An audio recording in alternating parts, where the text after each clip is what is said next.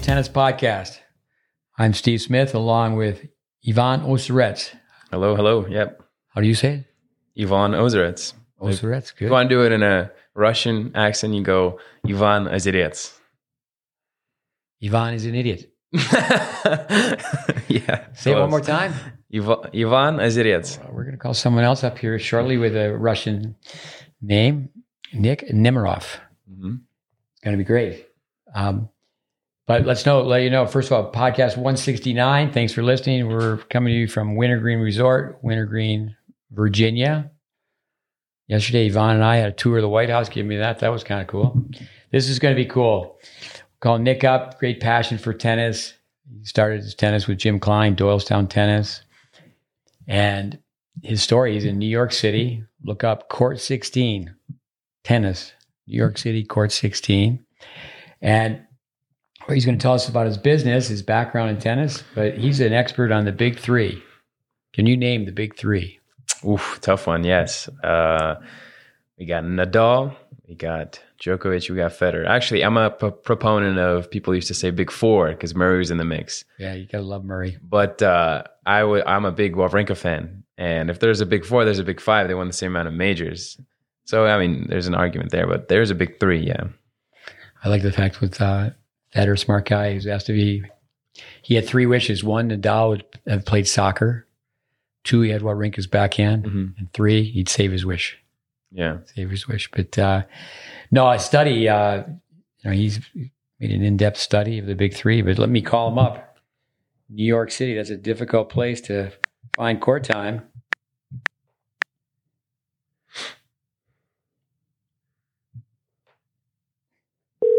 Ring one. Great Base Tennis Podcast guest, Nick Nemeroff. Another person who loves tennis. Hello. Good afternoon, Nick. Nick, how are you? Hey guys, how's it going? Yeah, we uh, just went through the uh, the Russian uh, pronunciation of your last name. N- go ahead. Nemirov. Nemirov. Nemirov. Nemirov. How would Yeah. you, how would you say it, Ivan? Uh, well, N- Nemirov, yeah, Nim- Nemirov. You could you could add a little Russian twist to it, but there are maybe a couple of different pronunciations. Mm, yeah, I'll let you guys. I'll let you do that one, Ivan. Nemorov or N- Nemorov. Nemorov. It used to be better. Nemir- Nemirovsky, Oh wow. and then it was cut down. Oh, so Nemirovsky. So Nemirov. Nemirov. Mm, Yeah, Nick Nemeroff. exactly. But, Okay. we, but we can't forget your Italian heritage. Tell us about that. Yeah, right, exactly. With uh, gotta love the Italians. Spaghetti. With uh, yeah, tell us about your story. We start generally with our guests. Uh, where did your passion for tennis begin? I mentioned I mentioned it before we started with Doylestown, but go tell us a little bit about your story in tennis. Your start. Yeah, well, growing growing up, I played I played soccer from the age of four to twelve, and in 2004, my fa- I lived in Florida in a place called Punta Gorda. So my family we were in a Category Four, nearly five hurricane, and um, this hurricane really wrecked our town pretty bad. And my parents had our family moved from Florida to Doylestown, Pennsylvania. Uh, at that point, I did a summer camp that had a ton, ton of different sports, and I took an interest in playing tennis at the camp. And uh, I remember the first match I ever played at the camp. I was playing doubles, and I let a ball go into the alley and then called it out. And then I was like, "Yes, we won the point." And my partner uh, was like, "Dude, that was that was it. We're playing doubles now." and uh, that was the first match I ever remember playing. Uh, a few months later, I was like, "All right, I got to learn how to play. I got to learn how to play better." So I started taking lessons at Doylestown Tennis Club, uh, you know, run by Jim Klein, who's been on your podcast. Took uh, lessons from Jim and Ryan Reedy of Two Minute Tennis and a few other great instructors there, all under you know Vic Braden's uh, philosophy. You know, I know obviously Jim trained under you as well, Steve, and you know everything that we learned was was rooted in that. And I started playing once a week for about six months. Quit soccer and started just gradually upping the amount that I played each week. and just became obsessed, and I and within like a year, year and a half, I, I couldn't do anything else, and all I wanted to do was play tennis. Caught the bug. exactly. Addicted. Mm-hmm. With uh, so you you played through juniors and through college. You you or I should say through juniors and high school. You um, tennis was number one. You didn't play soccer after that. Yeah, didn't play any soccer. Started playing tournaments probably two two and a half years after you know starting to play. Uh, I lost my first two matches 6-0, 6-0. Uh, I remember just being so so you know miserable after those matches, but also at the same time having this feeling like, all right, I'm really upset, but I'm also really driven at the same time to start doing better. It took me almost a whole year um, to win to win a set even in a match. And coincident, funny enough, I won the first match I, after not winning a set for a year. I won the first match I ever played 6-0, 6-0 against someone who was playing their first tournament. Mm. So it was a good way for me to get my first win. And then, you know, I played juniors, not at a, at a super high level, but I played juniors, played high school tennis. Um, and I also started, when I was in high school, I started really watching a lot of pro tennis and I got really fascinated by the pro tour. Started doing some writing uh, for a site called Bleacher Report in, I think, 2011. Just, you know, they would allow anyone to write. So I started doing some writing about matches um, and players and tournaments. Um, and that led to me writing more about tennis when I was, you know, when I was in college. And I wrote, wrote I wrote for a few tennis, one one tennis website, one tennis magazine. Had the opportunity to interview Michael Chang. I interviewed Billie Jean King. Um, I interviewed Vic as well. Jim was allowed me to or helped me set up an interview with Vic. Wow. Uh, I interviewed Frances Tiafoe. I interviewed, uh, well, I didn't interview, but I was part of a press conference with Federer, uh, which was really oh. cool, and, and Dimitrov. So that was, you know, as like a 20, how old was I at that point? I was like 20, 22. Um, so that was like a pretty cool experience for being like just a young college kid. Um, and yeah, so just, you know, I, I think I was a lot more passionate about tennis than I was good at it. You know, I would, people always ask me who I teach, like how, you know, how good are you? Like, could you be a pro? And I always laugh when they say, I'm like, I'm good enough to teach you. Uh, but not, I, won't, I, I, won't be going on the on, on the pro tour anytime soon. Did you study journalism after high school, or or, even during high school?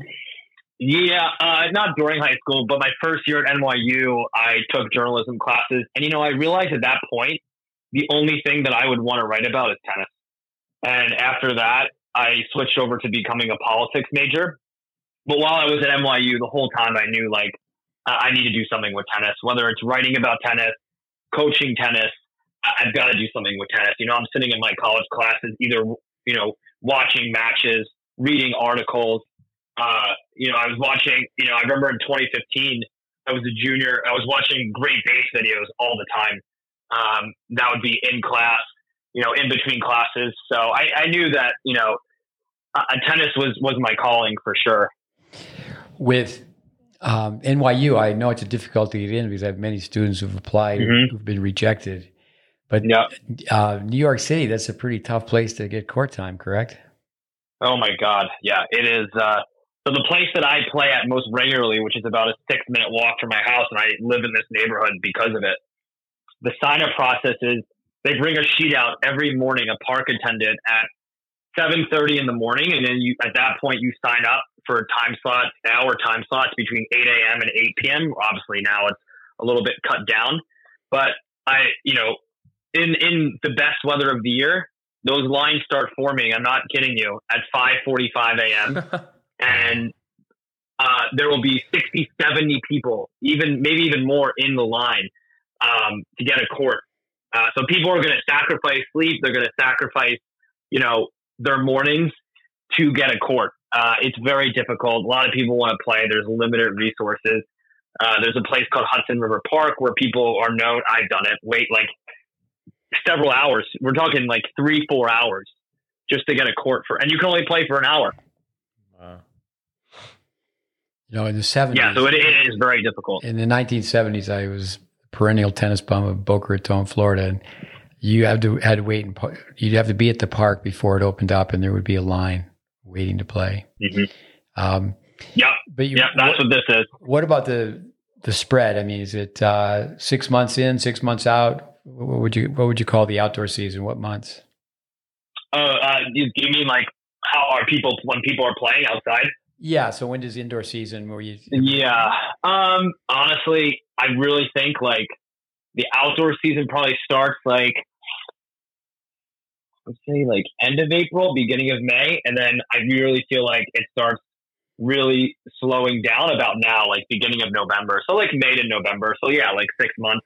But there's some hardcore people, including myself, who it's like it doesn't matter how cold it is, as long as there's not a lot of wind, we'll go outside. Like I played in like 20 degree weather uh, afterwards, not being able to tie my shoe, and that's actually when you can get the most court time because no one's there to uh, to kick you off at, in in that kind of weather.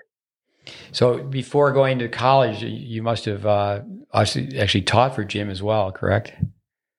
Yeah, yeah, taught for Jim, mainly like younger kids.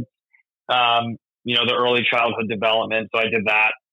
Um, some adults, but yeah, pretty much just under the tutelage of Jim and Ryan and, and the two other coaches there named Corey and, and Mary Lou. Yeah, Corey Mary Lou, it's amazing. Jim on our podcast, the, the longevity, the, that's a, incredible a tribute to him and how, how long people have worked for him. It's great. I mean, Absolutely. You, you know, it's you're talking decades, right? It's insane. Yeah, it's crazy. Do you get back to Doylestown much, or you uh, have family? Yeah, I, I, just I just came from there today. Yeah, my parents still live there. Um, yeah, I'll go to. Oh, I didn't go to the club this weekend, but you know, I'll go to the club and play.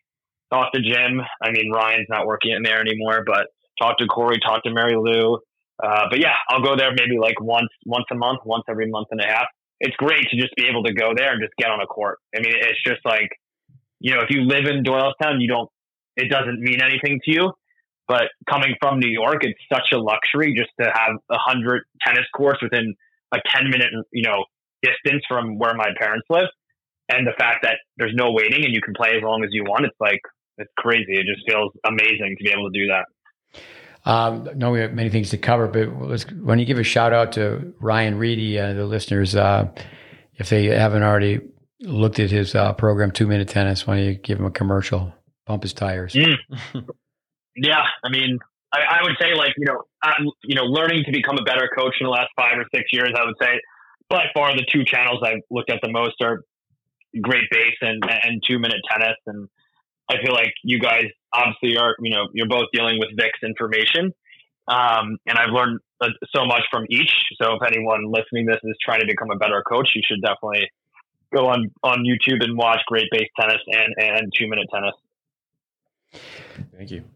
Oh, thanks. With New York City, tell us about uh, your business, Court 16, the evolution of that from being a college student and how, how that how your time has evolved and what, what you've built.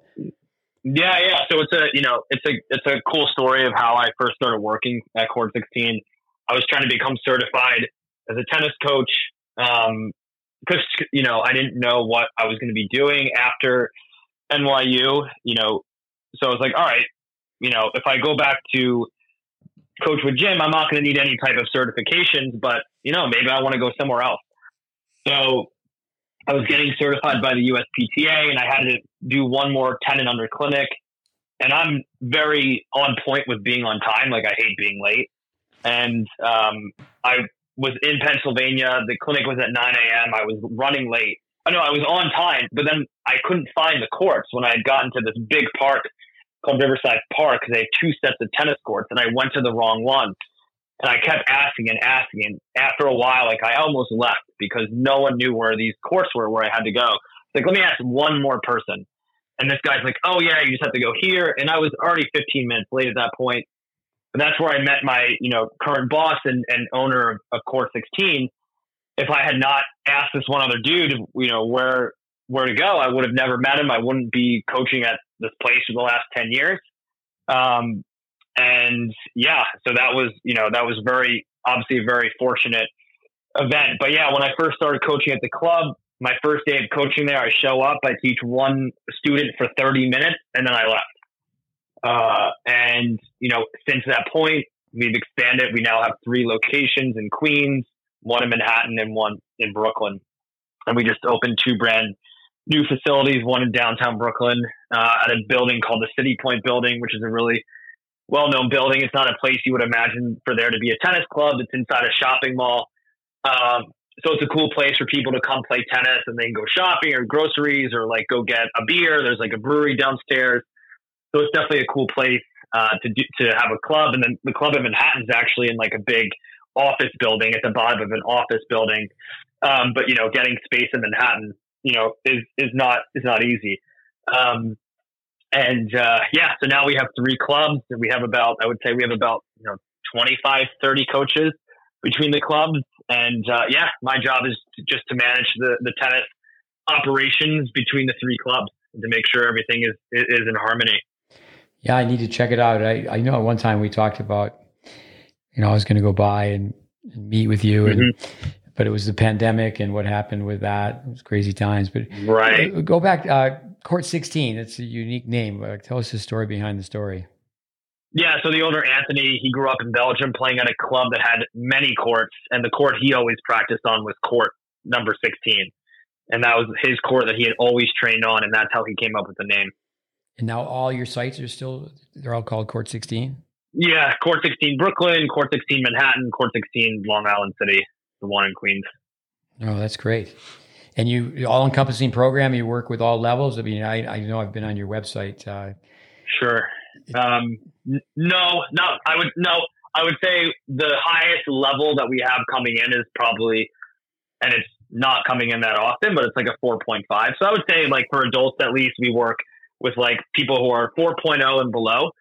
Um, and then for kids, we work with, you know, obviously beginners all the way up to like kids who are just starting to play tournaments and get their feet wet with tournaments. So we're definitely not like other clubs in, in the city, like a John McEnroe that is very, you know, what they call, you know, high performance where you have kids who are playing four or five days a week, several hours a day, really training for tournaments. That's not, that's not what we do.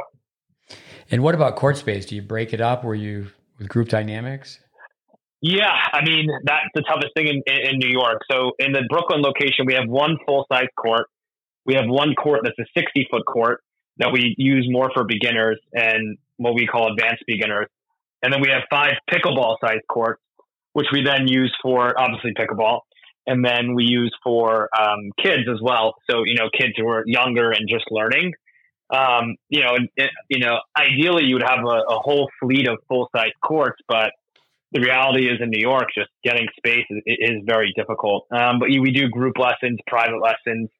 Um, we started doing, you know, lesson one lesson type of lesson we started doing last like year and a half or so, or private lessons using a ball machine where the ball machine is feeding the ball and I'll stand on the side of the court with the player. And um, you know, I think it's been great because I can really just focus on their technique and, and I can film them and slow things down and show them, you know, for the most part, I think the number one issue that I, with people that I teach is that they don't close their racket face. So most of the time, you know, we're, we're, we're talking about that. Uh, and I'm able to show them that. Um, and, uh, you know, they're, they're having trouble hitting spin, but with this ball machine that we have, we've created a system where you hit the ball machine against, you know, a, a curtain or a backstop and then it it goes into essentially like a gutter or a funnel, and it goes right back into the machine. So then there's no ball pickup. Um, so you're saving a lot of time, which is great, and you can obviously focus more time on getting better. And I think in New York, a lot of people are only playing once or twice a week, so that's really helpful. That's great. I haven't heard of that kind of system. Yeah, yeah, it's definitely uh, it's definitely like an, an original thing. With marketing. What I mean, as far as marketing, you probably have to go back. Uh, what did what was your uh, what was your final degree at NYU? It was it was it was politics and public policy, essentially like U.S. government, which now I don't even think about at all, and I try not to think about. With uh, I was just going to ask your time in, in school. Did, was there ideas from your education or insights, things that helped you out once you got started in tennis? I mean, obviously you had such a great background with Jim and his staff. Um, no, there really wasn't. Honestly, what helped me was focusing on tennis while I was in class. with uh, tell us about the big 3 mm-hmm. uh, your Twitter account. Why don't you start there? Yeah, I mean, COVID happened. Well, I started the account in 2019. I was like, all right, I've been watching and following these guys nonstop the last, you know, 2019 would have been like 12 years, 12, 13 years. No one's really created a Twitter account about their, you know, about them. So I was like, all right, I'll do it. It was right after the Federer Nadal or Federer Djokovic 2019 Wimbledon final where Federer had those match points. Excuse me. And I didn't really do much with it. And then COVID happened and our clubs were closed for a few months. And I was doing some work to prepare for the opening, but I had more free time on my hands than usual. So I was, you know, like, what am I going to do? And I was like, all right, let me pick this back up. And I started realizing that people were really into the stats behind the big three. Uh, and for me, just finding cool, innovative, unique stats. And it started to allow the page to obtain good traction. I think in the first five months, I gained like 5,000 followers. Now it's all the way up to, you know, here we are like three years later, like 30,000. And I've got some, you know, well known people within the tennis world like Tracy Austin, Pam Shriver, um, Chris Fowler, uh, a, a, good amount of, you know, well known people, former prime minister of Serbia who follow the account. So it's been cool to see it get that kind of traction, but also added technical insights, analyzing ma- old matches, um, you know, also offering, you know, my opinions on what's happening during the match, my analysis during the match, um, which which really helps the page grow. Um, you know, what for me is, you know, truthfully, that is part of my goal is to really grow the page because I am in the process of writing a book about the big three. So I'd like my audience to be as big as possible once the book is finished. Um, so I'd be lying if I said I, you know, wasn't trying to just continually expand the the page as far as audience, and that's like a big motivation. I know the, the focus is on the big three, but how about some of the interviews you did beforehand? Um, how would listeners? Um, I mean, is there ways to um, find out? You know, read about your interviews with you know Billie yeah, Jean King, uh, Frances Tiafoe, yeah. and others. Yeah, the Billie Jean King one I did for a website called the Tennis Island. So if they wanted to read the article I wrote about it, they'd have to type my name um, last name N E M E R O F F, Tennis Island, and they would find it. And then the other ones were Tennis View magazine. So those interviews are all there. If they just look up my name and with the player, they can find those interviews. Yeah, we we could connect after the podcast and perhaps uh, post those again for you. Yeah, with, with the uh, fandom, uh, I'm a big Federer fan. I'm a big big three fan mm-hmm. as well. I just enjoy watching him. Um, with uh, I remember being younger, and I'm not that old personally. I'm 24, so I don't remember. Okay. Much, I don't remember much. I think the first final I remember was the 2008 final, when everyone was going crazy in the Wimbledon final, mm-hmm. Fed and yep. Rafa. And um, you know, I followed off and on, off and on. I was a big Fed fan. I loved the rival- rivalry. Respected Djokovic, and you know, I took a break from tennis for a little bit, my teenage years, but then I got back into it um, solely from because of uh, Federer and his run in 2017, where you know it looked like he was down and out. Everybody was counting him out. Uh, he's like, okay, everyone, he's going to retire, and he came back and won the won you know three majors in the span of you know a year and a half, and the Sunshine Double, and I was like, oh my gosh, and so I kind of you know dove back into it, kind of, and he was like the spark. Um, how, when when did it start uh, with you? as far as just supporting the big three. Yeah, yeah, like you know, uh, following them, you know, being interested in their stats, their success, their numbers. Uh, I've always, yeah. I mean, when I started watching tennis was 2006. The first major final I remember watching was 2006 Australian Open final, which was Federer against Baghdatis. Mm. Um, you know, all throughout high school um, and then college, I was I you know I had my own personal Twitter account, and I created I I would tweet a lot of stats from that account, but that was more about tennis in general, and it was a lot broader. And then I just essentially cycled that or just funneled that into a page about the big three. Uh, and I've always been interested in the stats and you know what the stats show and you know the stories that the stats uh, convey. Um, and yeah, so it's really fun. There's still stats. I'm always like now I'm like you know I, I use a, a resource called Tennis Abstract very frequently, which I cannot say more things about about how unbelievable this is as a resource. If you're listening to this podcast and have never checked it out, you should go on a Tennis Abstract uh, created by this guy named Jeff Sackmann. I mean, it's a brilliant website, and um, you like let's say you type in Djokovic, you will find any conceivable stat that you would want to know. You're going to find on this website. Uh, so essentially you can track like everything by year. You can track level. You can track, oh, what did Djokovic do in Masters 1000 events when he lost the first set? Uh, what did he do against one-handed backhanders in Grand Slams on clay? So there's just so many things that you can find, so many cool stats, um, head-to-head, uh, just anything you could think of, you're going to find on this, and that's helped me a lot with with the Twitter account uh, to find really cool stats. With, um, are you a fan of one over the other, or you just love all three? I mean, or do you? Yeah, I mean, everyone asks me that. So, I mean, to be honest, when I was first growing up playing tennis, my dad was a Federer fan, so I started, you know, liking Federer because my dad liked Federer. You know, throughout high school, I would say I was more of a Federer fan. And then when I started coaching, that's when I really stopped being so much of a fan and really started thinking more about like, okay, what are they doing? Uh, technically, tactically, mentally, and really starting examining that side. And my, my, my, my, I, I just began to appreciate all of them. And yeah, um, there, I mean, there's things that all of them have done that I love, and there's things that all of them have done that I'm not a huge fan of. And at this point, it's just like, uh, you know, I'm pretty neutral about the whole thing. And I think I'm also trying to become more neutral as I've had this Twitter page. With why do you think they've been so successful? Why haven't others been able to break in? Mm, great. Yeah, that's a good question. Um, I mean, I think if you, you know, what I just thought of is this match that Djokovic played against Rublev on Saturday. Yeah, I saw that. Where, yeah, where it was, you know, Rublev played unbelievable and Djokovic was sick, not feeling 100%, played a long match the day before.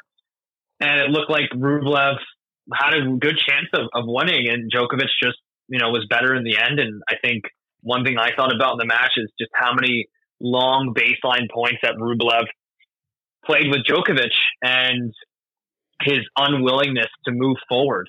You know, he's able to end some of these long baseline rallies with big shots, but then as you do it, trying to do it for several hours, it's different thing doing it in the first set than it is in the third set. So I think that's one big reason is lack of willingness to change tactics. It's Like, okay, you're playing Djokovic and Jim and Ryan and I have talked about this a ton, and you're playing this guy who's clearly, and you can say the same for Nadal and Federer, who's clearly better than everyone else from the baseline and everyone tries to beat them at what they're good at. They don't try to bring them in. They don't try to come in.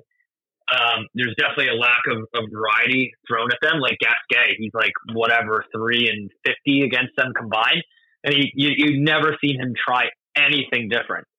And uh, I've loved watching Gasquet, but like watching him against these these three, it's been it's been you know a huge struggle.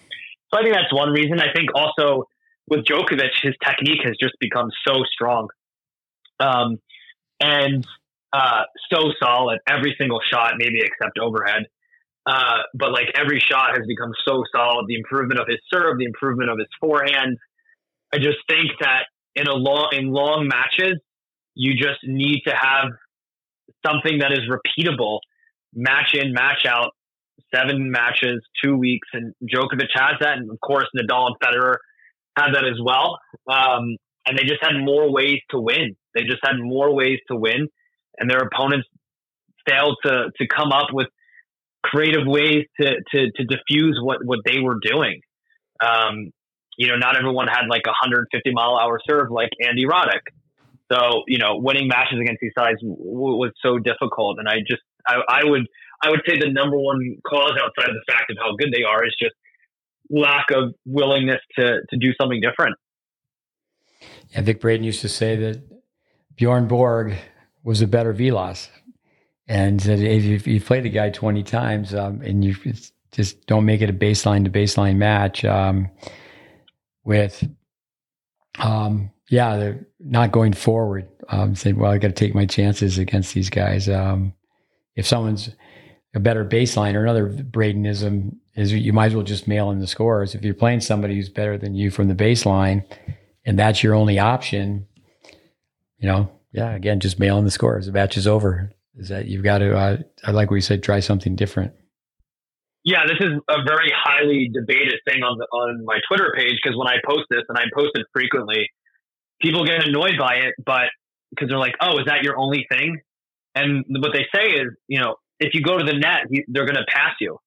And I'm like, well, if you don't do it, you're never going to know. And a lot of these players aren't even giving it an attempt. And secondly, it's like, all right, well, maybe you still will lose, but at least you're not going to lose in the same way that every single other player did. Um, and at least you're going to make the game look a little bit different to these guys who are so comfortable with the same patterns from the baseline over and over and over. I think with Federer, I don't think there's anyone who's been more quoted than Roger Federer. And I know that he said one of the reasons to start the Laver Cup, you know, one of many, uh, one to pay tribute to Rod Laver and players from the past. You know, he he said that you know he he told his agent Tony Godsick that I make more money in one exhibition than he made in his whole career.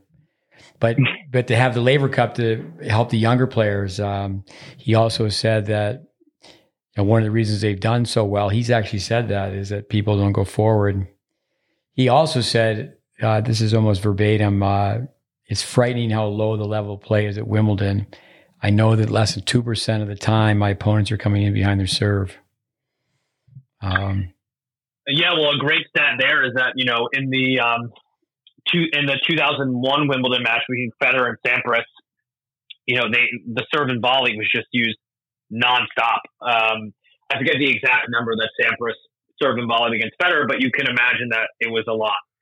And then in the match against Djokovic in 2019 at Wimbledon, Djokovic served and volleyed, I believe, zero times. And maybe it was one. It was either one or zero. Uh, and it just shows you the difference in, in the way the game is played. And you know, another argument I hear about this is, oh, well, the players aren't good enough to come to the net. And I'm like, yeah, because they're not coming to the net. They're not going to just start in one match and suddenly be amazing at it. They've got to they they've got to start somewhere, right? Um, so yeah, I mean, there was a guy earlier this year at Wimbledon, actually, Jordan Thompson, Australian player, who came to the net a ton against Djokovic at Wimbledon, and he did lose in straight sets. But one of the sets was seven six, the other set was seven five, and they were very highly competitive sets. And he was really pushing Djokovic, um, and it was really entertaining to watch as well. And it was just like I, I just don't get, you know, if everyone's everyone's watching this, how are they not implementing this same strategy, or at least trying to do it, you know, more often? Not saying you have to go to the net every single shot, every point, but do it more than you are now. Nick, do any stats come to your mind with, you know, being fortunate enough to have a win over the one of the big three for three sets versus five sets. I think it's always say that again. Yeah, you know, any, any, stats? Uh, I would I would guess just off the top of my head, it's it's much easier to have a win over one of the top three players, mm-hmm. the big three, in a three set match versus a five set match, a major.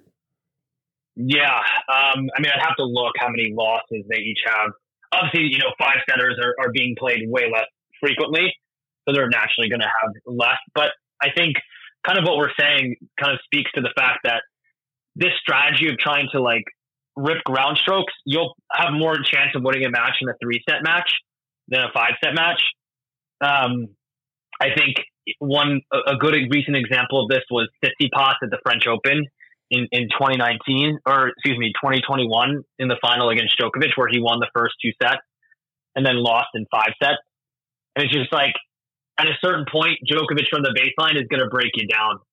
Um, and Djokovic has won, you know, a few five setters against. He won against Thiem in five sets um, in the Australian Open one year. He won that match against Tsitsipas in five sets, and just you know, in the long run, they're just they're just going to break you down from the baseline. Um, particularly, I would say more so breaking breaking you down is more so the case from um, Nadal and uh, Nadal and Djokovic. You know, one interesting thing is that Federer as I believe that Federer against Nadal and Djokovic in matches that last um, under two hours is he has it's a resounding record. He's got a much better record, but when the match goes over two hours, he's losing most of the match. I, I, I don't have I don't have the stat in front of me, but he's losing most of the matches against Nadal and Djokovic. Hmm. Um, so I think that's one interesting dynamic within you know the the you know the trio itself. Um, let's go with some uh, technical points. Uh, mm-hmm. evolution of yeah. Nadal's forehand. Yeah, I mean, Jim and I, I did a, I was starting a Big Three podcast a few years ago. I only did like a few episodes, Um, but one was with Jim, and we talked about Nadal's forehand and talked about how in recent years on on the turn he started to open the racket face pretty significantly, and you know questioning you know against most players it's probably not going to be you know a difference maker, but when you play against the way Federer was playing in 2017, taking the ball so early, hitting it so deep, playing against Djokovic, whose backhand is just un- pretty much unbreakable most of the time and could create so much depth, especially in those cross court rallies. Uh, it really makes you wonder if Nadal had kept the same forehand that he had when he first came on tour, would he have been more successful against those two guys later on his career? I mean, he's lost, I believe, the last 11 matches he's played against both of them off clay, uh, you know, on faster surfaces. And that, in my opinion, this forehand change in forehand technique is definitely has something to definitely do with it. What, what, your what's your opinion about on the topic of Rafa? Um, your opinion on him standing so far back? You know, we we see other players, you know, follow suit, Medvedev and Ruud. Um, mm-hmm. What's your opinion on of him starting to stand? Or he started, I guess you can say. A lot of people have before, but he's known for standing really far back. Yeah, I mean, I think I think it's, it's on clay. You can't argue what he's done. Of course, I think on hard court and grass, that's where the bigger questions can be asked of whether that return positioning is is you know the right choice. Uh, again, I think really against most players, it's not really going to make the difference most of the time. But when you're playing Nadal, excuse me, when you're playing Djokovic and Federer, I think that's when you really have to start asking questions because if you don't, if you give them a short ball, you're going to be in trouble. Um, and your ability to withstand the next shot is going to be much tougher. Um, so, yeah, I mean, I think, you know, I, I think it's, it's good to use it against certain opponents, but, it, you know, if I was coaching Nadal, not that that would ever happen, but if I was coaching Nadal, I would say, like, look, if you're playing Federer or Djokovic, you got to try to, you got to try to hold the baseline as much as possible. And I think he's played his best in, in, in the past when he's aggressive. I've always said with Nadal, I think when he's aggressive, that's when he's his best. Even on clay, when he routed Djokovic in the 2020 French Open final, he was extremely aggressive.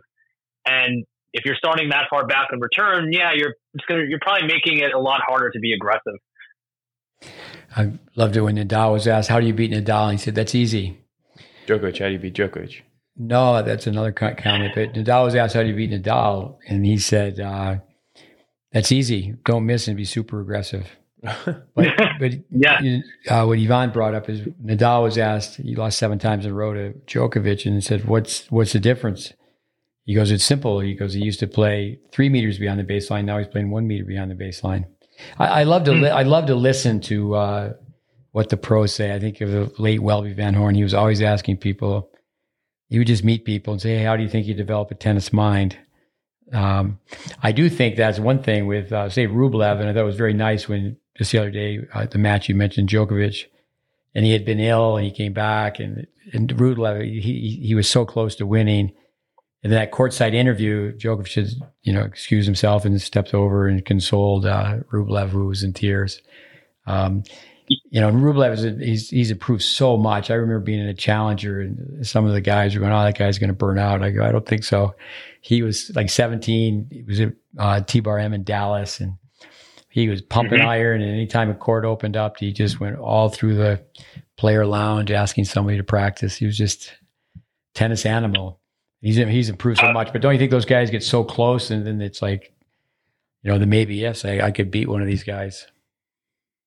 Yeah, I mean, it's, it's I think that's the demoralizing part for so many of them is to feel like they're so close um, and, and, to not win. And, um, you know, someone like Dimitrov, who Djokovic played in the final, had such a good week, and then he comes to the final and he just doesn't play his best tennis. And also having to face Djokovic, it's just like, wow, I just beat like five of the best players in the world. Now I have to play someone who's 20 times better than all of them and uh, do it again one day later. And um, I think that's what so many so many have run into that issue uh, over the years. But going back real quick to the um, Djokovic improvement, to me, the big thing that Djokovic really changed from earlier in his career is how many more backhands he hit. Because I think you watch a lot of these earlier matches, and all he's doing is running around his backhand and just trying to club forehands and just crush the forehand over and over and over. And he used to just try to annihilate the forehand. And nowadays, you never see that. Of course, you know his backhand is his best shot, and um, I think that was a huge improvement that he made, and uh, I think probably that probably helped him with his stamina as well, not trying to run around forehands. I think of Jack Sock, like when or Tommy Robredo, just these guys who just wanted to run around their backhand all day, and just like the level of like fitness that that had to take to exert that much effort to constantly run around the forehand, shot after shot after shot, and the quality of shot needed to do so. Whereas Djokovic can just sit there and just hit his backhand and do so many things with it. I think that was like a big improvement that he made. And obviously, he also improved his forehand technique as well to, you know, do what you said, Steve, and, and get closer to the baseline, take the ball earlier as well. And just by taking the ball earlier, I mean, he, he used to on his forehand, his racket face would be, you know, facing the back fence. And it's, yeah. they have, he has, he has changed that. Um, what about, uh, evolution of Nadal's backhand? What are your thoughts on that? Mm-hmm. Yeah, I mean, the main thing that I saw from him over his career is that he's just shortened the swing. Um, you know, he used to have the take back that was very identical to his forehand, where it was just, you know, he starts in the ready position, t- takes the racket back, you know, on on edge, you know, 180 degrees, close the racket face, and then you know he swings inside out, and that's it. Now he has more, you know, he goes down. He has a little bit of a reset on certain backhands, and um, yeah, I don't know. I've always felt like his backhand was the shot that was obviously it's not going to be as potent as the forehand, but it also was probably a little more reliable. Uh, you know, he's always great at hitting it sharp cross court when he steps in and hit, is wanting to hit those angles. It's always been a, a great shot for him. Um, but I don't think I, I think the change he made on his backhand was not really. I don't think it had too much impact on his career. For our listeners, the, the term reset. Um, that means the player takes the racket low and resets it. They bring it back up high, correct? Mm-hmm. Right. Yeah, um, exactly. How about Djokovic with his serve? I know at one time he, uh, and he has, you know, he has opened himself up to work with many many coaches. He was working with Todd Martin at one time, and um, at that time, uh, perhaps it wasn't Todd Martin, but it didn't go so well. Um, what are your thoughts on his serve? I mean, he used to really have a palm up. Yeah, I mean, I did a post sometime last year, the year before. That was like one of my most well received posts ever, most shares, views, whatever, um, about the evolution of his serve. And like you said, you know, it was palm up and um, his toss was really high. Uh, like it was really, really high. Uh, just like so many, so many things that were that were problematic. And um, yeah, nowadays I think you know, you see that his serve is so simple. Um, I see that he's, you know, he's gotten into, you know, what you've referred to, Steve, over the years in, into the Cobra position. Um, and, uh, you know, I feel like that's something that's even different than it was from 2015, where his serve was already a lot better, but now he's adding things to it. I've noticed in the last couple years, the toss is further into the court. I did a post yesterday showing how much further he's talking in the court now than he was in 2015. I went to the U.S. Open in 2021 and sat courtside, probably like 10th row, but I was on the side of the court and like just seeing it was noticeable how much further his toss was in the court than everyone else. That was like the most striking thing to me, how much more into the court he was tossing. And you watch these matches now, and he just wins so many free points off his serve, and it doesn't look like he's doing anything. He looks so relaxed. It's very much like what Federer did throughout his career. Um, maybe not to quite the same effect, but like it, it's getting close. And to think about where he was in 2009, 2010, it's pretty incredible to see the evolution of that of, of that shot. And now you know he's palm down over his head. There's really not his elbows further back. Um, he's just doing everything so much better. You know, you've think the term hitting spots was always brought up with with Roger, but Djokovic is amazing under pressure where he can just and he's just so accurate as far as placing his serve. Mm-hmm. Yeah, it's incredible. I mean, it's incredible. You know, and I think as he gets older, when he plays matches, it's going to you know help him what he's you know he's uh, what 36 now, and um, you know if he if this guy's going to be like Tom Brady and play till he's 80, you know I think winning free points off the serve is going to be is going to be very helpful. Well, I mean, from the service line in, he's he's, he's improved so much. Uh, it just keeps getting better.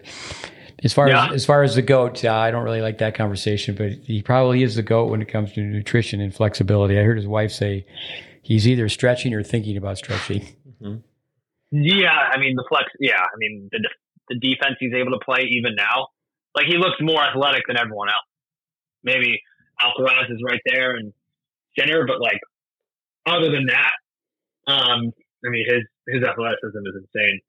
Somewhere in our library, I have a film of him stretching when he's 17 years old. He's been mm. he's been on top of that for a long time. I know in the players' lounges, like at Indian Wells or the U.S. Open places, I've seen him. Uh, you think people would copy him? I mean, they say, he, of course, you know, he's got somebody to, you know, go run some errands for him or you know, go bring his meals to him, and um, but just, just he's Gumby. He's just Spider Man. Well, that's, it's funny that you mentioned like, why don't people copy him? And I think this brings up an interesting point. It's I think he's made so many changes to his game, technically, physically, um, tactically, and I feel like so many pros, you see them play for so many years and just nothing changes. Yet you see Djokovic, who's made so many changes. And I hear a lot, I feel like a lot of people think that once you get to that level, oh, well, that's what got you there. Well, it's like, okay, that's what got you to number 25. But now there's a reason that you're not number one. And this dude is because he's willing to make the changes and you're not. Um, and to me, that's like a really striking thing to see players who we see like obvious fundamental flaws in their game. I think a good example of one player who fixed it was Cilic, where he had that extremely high ball toss. He was six six and not getting enough power on a serve. He lowered the ball toss, boom, suddenly he starts hitting bigger serves, wins the US Open. And I think there's a thought in my from what I can tell from a lot of pros and like people who watch tennis, watch pro tennis, that you that these pros either cannot change or that they shouldn't change and that what they've got is what they've got. I think with Cilic, uh, that's a great point. One time, Federer said in an interview, they're asking about Cilic, and he said before he changed his serve or after he changed his serve. I would, I would, have just guessed. yeah, uh, right. I one time uh, was in Indian Wells, and I was meeting with uh, two students, Austin Krajicek and Raven Klaasen, about retirement with career, you know, post career time, and um, mm-hmm. It was Ivanisevic and Cilic. They they were practicing like all day, just the same thing over and over again. But he did change his his um, serve. I think also too with Goran. I recently read where you know he says he gets a phone call. You know the day is done and it's you know ten o'clock at night and. Djokovic calls him up and says, I wasn't hitting my backhand very good today. I need to hit more backhands. And, you know, it's, Goran goes, because I don't think he missed one backhand. He said, that, you know, and, and he openly thanks his, his team for putting up with him because he drives them crazy. But uh, no, just amazing the work ethic. Yeah, I mean, I, so I was at the U.S. Open this year at the practice, and I sat on Arthur. You know, uh, in the practice qualifying rounds, you can go into Arthur Ashe, sit front row, and just sit there all day for free. So I went there and sat there for five or six hours. By far, Djokovic was not saying that the others weren't serious or whatever, but Djokovic by far was the most serious. He was by far the most, the player who was most, it felt like he was actually playing a match. And, you know, if everything wasn't exactly precise about what was going on, he let his team know about it right away. And you could just tell how furious he was about what was happening in that practice. For one instance was like, he was ready to serve and no one had a ball. And he was like, okay, well, where's the ball? Like there's so many people in the court. I need the ball now. And like you know, this is we all know this is what creates the champions to have that type of mentality and type of work ethic. I read an article where um, the the author he he he he stalked uh, the big three and just observed, mm. and they didn't use their cell phones. And then he, he he took on you know he observed three younger players, and you know they'd be in the weight room and they they would do an exercise, do the reps, go to their phone, go do another exercise, go to their phone. I see that all the time with the juniors I work with. It just it's like a third arm. They just can't get rid of rid of the phone. But yeah, hundred percent. That expression, all business. Um, but no, again, even volleying. Uh, one year at the Australian Open, um, he thanked Mr. Laver for being courtside, and he said, "I'm I know I'm supposed to come to the net more, and I'm working at it." Um, so I, I, I think you know, you definitely with with Federer, you know, he, he has an Australian influence with Peter Carter, and then going back, mm-hmm. uh, in it was Peter Carter first, and then uh, Tony Roche, and the Aussies. Mm-hmm. You know, you know, you talk to an Aussie, they still thinking they with what they accomplished in the fifties and sixties, that Australia is still the best tennis nation ever. And uh, mm. but I think that the appreciation of history, um, uh, Djokovic is right in there as well. Oh yeah, I mean, look, I think statistically you can't really argue anything at this point about who's the best. I mean, it's just pretty to me, it's just pretty objective at this point. You look at pretty much every metric, and he's ahead. Um, and it's tough to really, you know, as far as like who's the greatest of all time. If you're going to use statistics right now, I, I, would say it has to has to be him at the moment. I don't really see what else, obviously what would be changing that anytime soon either. I don't want to forget character either. With uh, I love the line that Jimmy Connors. I think he said it. it looks like Nadal. He's got no money and he's playing for lunch money. Um, who, who, said that? Connors said about Vilas. Connors said about um, Nadal that he oh. looks like he's broke and he's playing for lunch money. Yeah, right, exactly. But, but a nice story yeah. about Nadal. At one time, he was supposed to hit with Wilander. I think it was 2008, and it rained during the, the time they were supposed to hit. And he stayed afterwards and he called him up, said, "Hey, I'll hit with the Monday." You know, he stayed the next Monday to hit with Wilander. So I think in this young kid Alcaraz, I do think that they all have appreciation for the past.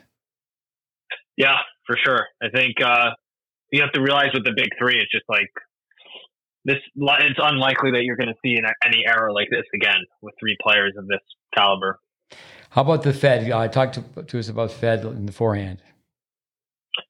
Yeah, I mean, I feel like throughout his career, it's been a shot where I think people obviously know how you know aesthetically pleasing it's been. But then if you watch an entire match in certain matches, there's points where like, okay, this shot can break down a bit, um, and this shot, you know, against Djokovic and Nadal specifically, um, has definitely cost him in certain moments. You know, it's given him it's like live by the sword, die by the sword with the forehand. Um, and you know, as far as technically technically speaking, I think as his career has progressed, he's he started to drop the racket, you know, more inside his hand uh, than he did earlier in his career. Where you know when he would you know take the racket back and drop it, it would be kind of more closer to the to the back fence, and now it would be like more closer to the net. Where you know now it's like or when he was finishing his career, it was to the side of him. And I felt like I always watching him, like, man, that, that's like a lot of pre stretch and a lot of lag and under pressure with like a smaller racket and a smaller frame. Um, I, I, you know, you question if he had stuck with the forehand he had in like 2006, um, and then maybe use a, a, slightly bigger head, would that have allowed him to be more consistent? Um, yeah, as a as and, a you know, as a Fed fan, sorry to interrupt this, I completely agree. Yeah. I used to watch like, older matches.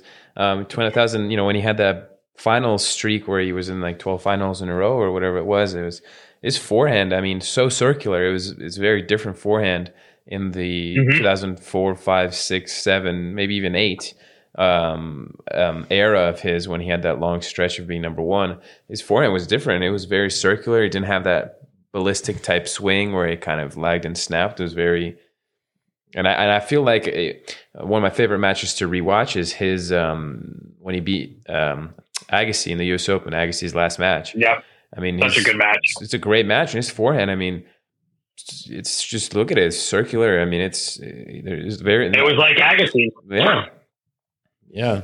One thing with uh, Vic Braden, uh, if I just say one thing, and I think I'm right in the corner of people who say so many great things about Vic Braden. Is I used to travel and do all these clinics with Vic, and early on, um, I would be inside doing the video, and Vic would be outside. You know, he'd do one of those traveling clinics. In fact, Jim Klein told a story where he first worked with Vic. I was called up, and Vic needed somebody to help him at the Doylestown Tennis Club, and and mm-hmm. I, I sent Vic, I sent Jim, and uh, it, that was many many years ago, and the same thing happened. Jim was inside doing the video, but as the years went by, Vic stayed inside and did the video, and I'd be outside running the courts. But he, he used the term pre-stretch, like say with Sampras did it, Agassi for sure on the forehand side. It helps them keep the bracket on the same side of their body, and they they they lift their elbow, and they do add another segment. And it, it's uh, mm-hmm. I remember one of Jim's juniors. Uh, um, think think for a second. Uh, Jared Jared Solomon. Yeah, yeah, and, Jared. Uh, yep. With uh, you know, you, you know, he's training with us with the idea to go on and play college tennis. So I was a, he was a good tennis player, and I just, um, I think some of those things evolve. I think it, it, for the listeners, for the parents, you know, if you've got a child who's nine years old and you're asking about a pre-stretched forehand, um, I, I, think that there's there's there's a danger, there's a red flag to uh, trying to interpret what the very best players do. Um, I, mm-hmm. I use the analogy where if you went to a, a, jazz concert and someone's playing the saxophone, you go up and you ask that person, "How do you do that? How do you hit that one note?" Not that I know, not that I know anything about music, but they don't. They're not going to intellectualize. They're not going to articulate how they play the saxophone. They've just been playing it. You just think about the amount of myelin that adds up and the timing that the players have. You know, the 10,000 hour rule um, the late Anders Ericsson, the Swede who was a professor at Florida State, you know, the building of myelin is, you know, three hours a day for a year is a thousand hours. And you just think of the myelin that, uh, the, you know, you would pick out any of the big three.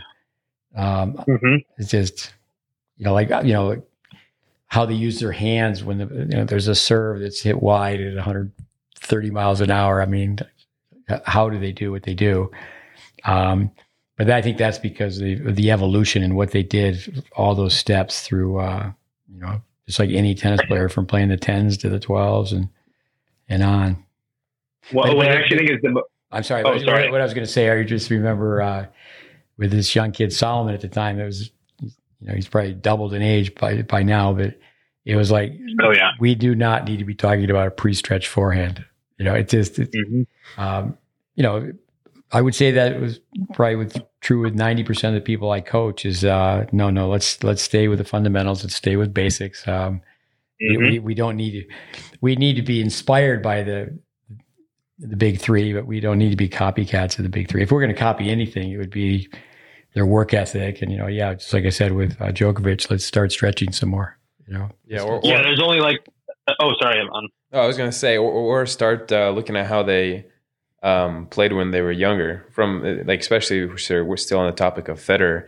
Um, you know, I, I, fall into that camp. I'm I'm to blame. I look at you know YouTube videos. Okay, how does this lag and snap work? What's this about? And you know when I'm mm. and you know I want to copy the pros because that's what I'm watching on TV and that's what kids are nowadays with their their YouTube and stuff. You just look at highlights and they slow mo this one big shot they hit when they open up and lag and snap and it's like oh I want to do that and um, juniors should you know look to copy pros when they were their age. So if a junior's eight years mm-hmm. old, okay, what was Fed doing when he was eight? When he was twelve, what is he doing? Yeah. twelve, and um, I guarantee you um, that uh, Fed had um, circular swings and long follow throughs when he was young. Well, I was sent a video just today. It was a film of uh, Roger Federer hitting as a 12 year old, and I was asked, "Does he have a Western grip?" And I think the the 45 second clip. I think that the film, the, the they showed the player from the back angle, and I think that was his opponent. I don't think it was him. And it was like, I think it's again, it's great for fans to have passion, and you know, there's there's a danger to YouTube research.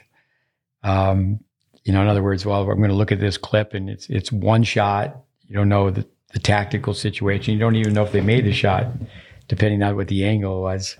Um, with uh, yeah go ahead. yeah the youtube. Yeah i was going to say well the one thing is with the um the pre-stretch i feel like for me personally it's something that i you know discussed with jim as i was as i was trying to become a better coach and sort of teaching better players you know i would because you know it's something that I would never teach. Because I felt you know most of the players that I would teach just weren't ready for it, and you know came a you know, came to a point where it's like all right you got to find someone who is like insanely talented and athletic um, and who's ready to you know um, just start swinging a little bit faster when you maybe start introducing in a very minor way. Um, but certainly not in the in the in the realm of what Federer was doing, you know, later on in his career. And I think probably with like with the adults that I teach, I think you know most of the people I teach, they come like once or twice a week. So it's you know I don't have time to teach them an extremely extremely difficult thing, like things that the pros are doing, um, and expect them to learn it quickly. Um, so I think that also factors into that. And I would say the one thing that I see people copying the most from the big three and the technique is we had we had a clinic that we were running um, one-handed backhand clinic. It was all one-handed backhand for an hour, and um, you know we would drill for like 35 minutes and then do rallying for the the rest of the class.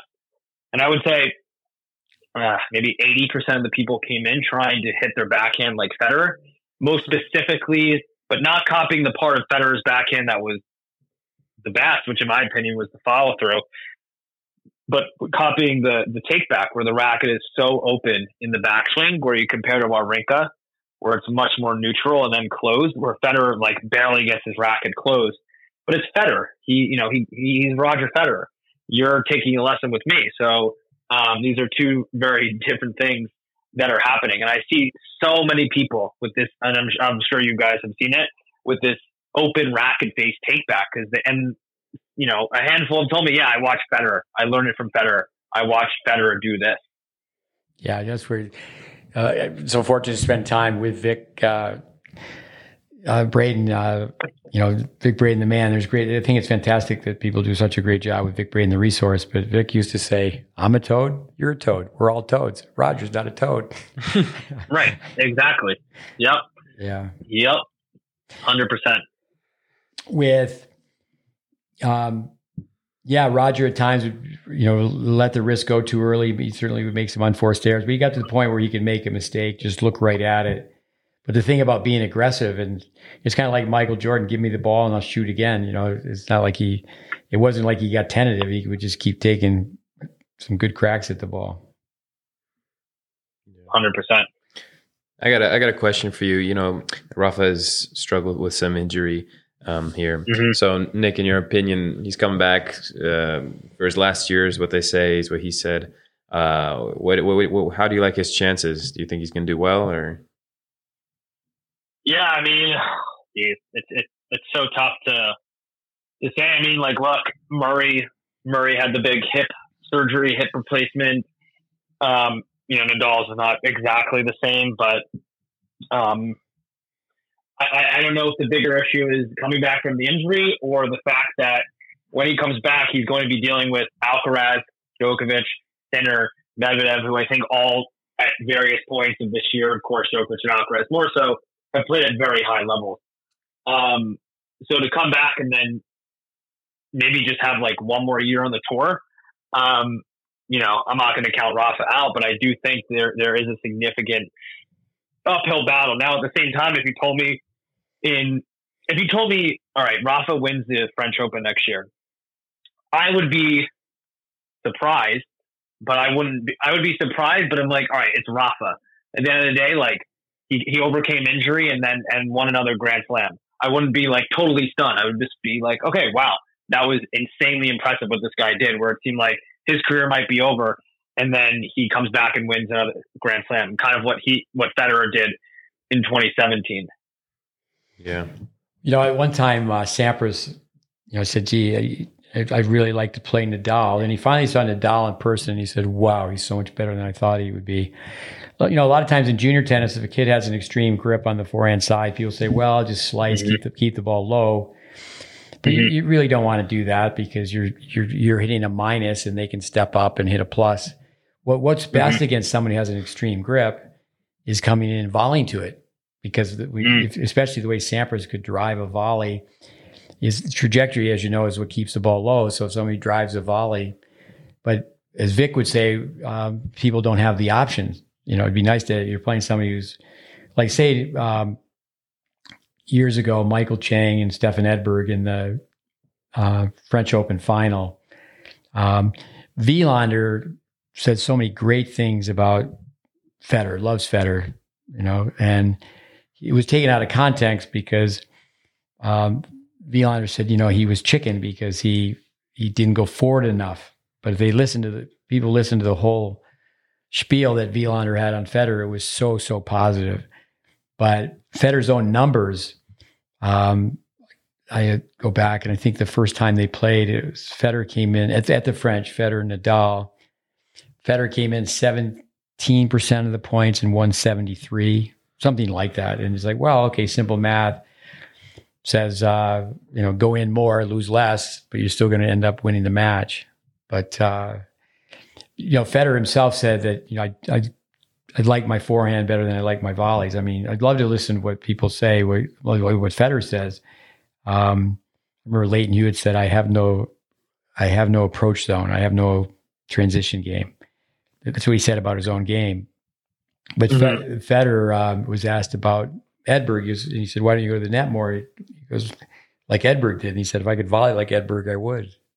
Um, it's just really interesting what the what the players what the players say. Like Andy Roddick said one time, Roger Federer's an an artist, a technician. I just hit the crap out of the ball. yeah. yeah. I mean, I think the Federer backhand volley is, you know, an example of like, all right, what Federer can hit these backhand volleys with a, like a very steep downward swing and make it work.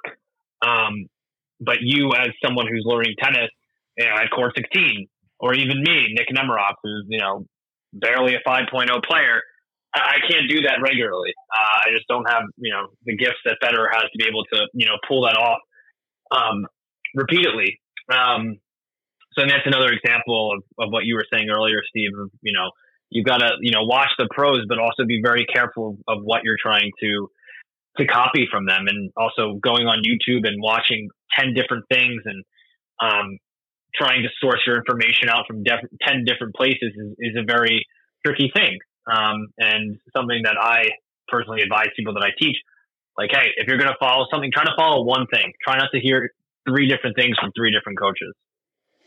I think with uh, Nadal compared to Federer and Djokovic, Nadal, it's like you know, it's like he came from a soccer family. You know, he came from the mm-hmm. backboard. He came from hitting with Uncle Tony. You know, he, um, he, he came from Mallorca. He came from the island, and you know the exposure. Um, I think that soccer mentality. You know, I think Djokovic said it best when asked about Alcaraz. He said that uh, he thinks he has the best of all all three. That he has his own foundation. It's pretty much mm-hmm. how he mm-hmm. said it. You know, then he said he has the finesse of Federer, and then he has the warrior mentality of, of Nadal. What are your thoughts on that? Yeah, I mean, uh, he's extremely talented. Clearly, uh, he has probably more power than probably all three of them. Um, though, yeah, I mean, I think with Alcaraz, what I see as being Alcaraz's biggest obstacles, one is that I think sometimes, well, what I think he needs to develop is just playing with a bit more control at times. Sometimes I think he is two guns ablazing, and sometimes he needs to play with a little bit more restraint, put a few more balls deep cross court instead of trying to run around a backhand and rip the next forehand. Sometimes I think he goes too big too often. Uh, clearly, his mechanics are, are, are very strong, um, and though the one the one thing that I am not as big of a fan of with him even though it works, is his serve where he uh, stops at the top of the swing, um, kind of like Cameron Norrie. Yeah. Uh, and he just pauses there. And obviously, he can still hit a huge serve, but it makes me question all right, if he does this for, you know, five, seven more years, what kind of impact is that going to have on his arm? Um, where he's not creating the power as easily as someone like Djokovic, who has a much more fluid, continuous motion, uh, who's tossing the ball lower, who's tossing further into the court. Um, and of course, you know, when we talk about these players and we're giving them, I guess, a little bit of criticism here, you know, we're talking about obviously the best players in the world, but I still think even with them, they all realize, oh wait, there's still room to get better. Um, but yeah, he has, you know, he obviously has a great mentality. I just think there's some things as far as shot selection uh, and shot choice that he needs to improve on. Um, and I think uh, when Djokovic is not here, he's obviously going to be the guy to beat. Yeah. With uh, there's another player, young player out there. Um, since we're on the topic of younger outside the big three, um, Holger mm-hmm. Holger Rune Rune. Um, yeah, I saw him play in Paris, and you know he has, I believe, uh, Becker in his corner now, and mm-hmm. he uh, it looked like he changed his forehand. He was swinging up above his head a lot, and um, I don't know. It looked like he was not hmm. playing as well off his forehand side. I don't know if you saw that. I just I, just, did not notice that. Yeah, I mean, I could be wrong, but I was just I was caught it. I'm like, because before it was very interesting watching him hit his forehand. He'd have a very quick unit turn. He'd just set up his mm-hmm. racket. He'd wait, wait, wait, and just you know explode onto the ball. And the racket would be very. So you're saying the difference is the follow through more so? Um, a little bit of both, but I, what was noticeable to me was the follow through where he'd wrap it over his head. You know, mm-hmm. 75 percent of the time.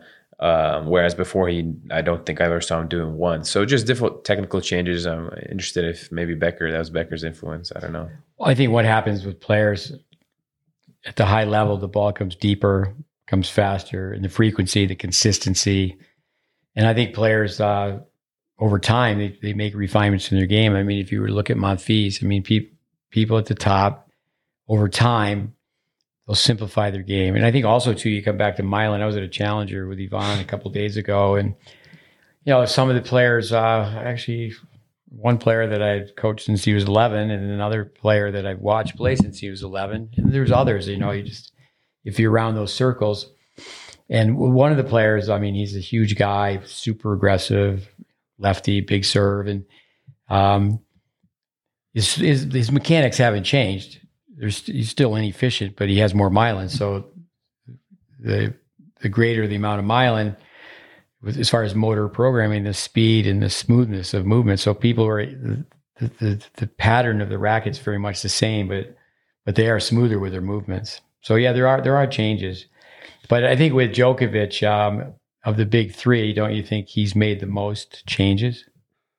Oh yeah, it's not even it's not even a question. I mean, Federer Federer um, obviously made the change in 2017 to step in earlier on the backhand, which was clearly an incredibly important and effective change. And he played so well that year. The big shame of that year was that Djokovic was playing very poorly that year, and they didn't really get to play each other. And uh, it would have been great to have seen them both at their best in that season. Um, that would have been a great match with Federer, you know, playing so early and so aggressively uh, off the backhand. But yeah, Djokovic has definitely definitely made the most changes uh, by by a, a, wide margin. I think for the parents listening, one thing in 2017, um, Robert Federer is Roger Federer said my father was always right. He kept telling me I was chicken, just hit my backhand. But yeah. the, but the story I heard from a friend of a friend, uh, Tony Gotzik, um, friend of mine who lives up in Cleveland, said that uh, he Tony told Roger some of we said this before on our podcast I'm sure is that that he needed to use analytics. And Roger at first said no it's too expensive and Tony said I'll pay for it. And then he said ah I'll pay for it but I don't want all those numbers in my head. But in the end he did use tennis analytics. Um, you know for our listeners going even deeper away from the big three is that analytics are great but at the same time I don't think that in junior tennis the numbers for a grip, swing, and body are used. I mean, it's like, okay, let's we're talking about stats and spin and this and that, but it's like, okay, let's go through what what developmental players need. But the word changes come up. Uh, Nick, what about the grass? If they didn't change the grass at Wimbledon, uh, don't you think uh, Sir Roger would have been uh, playing differently? Yeah, I mean, for sure. I mean, especially against his two biggest rivals if he could quickly involve the net and then avoid these long baseline rallies, yeah, if, he, if the courts are, I mean, I think one match I think about that shows what I think would have happened if more courts were playing faster was Federer and Djokovic played a match in Shanghai in um, 2014, and uh, Federer came to the net a ton, and he was serving and volleying a ton. And he won the match like six four six three against Djokovic, and it was one of his the best matches that I've ever seen him play. Uh, uh period. And definitely, probably, uh, I have to think harder, but one of the best matches that he played against Djokovic.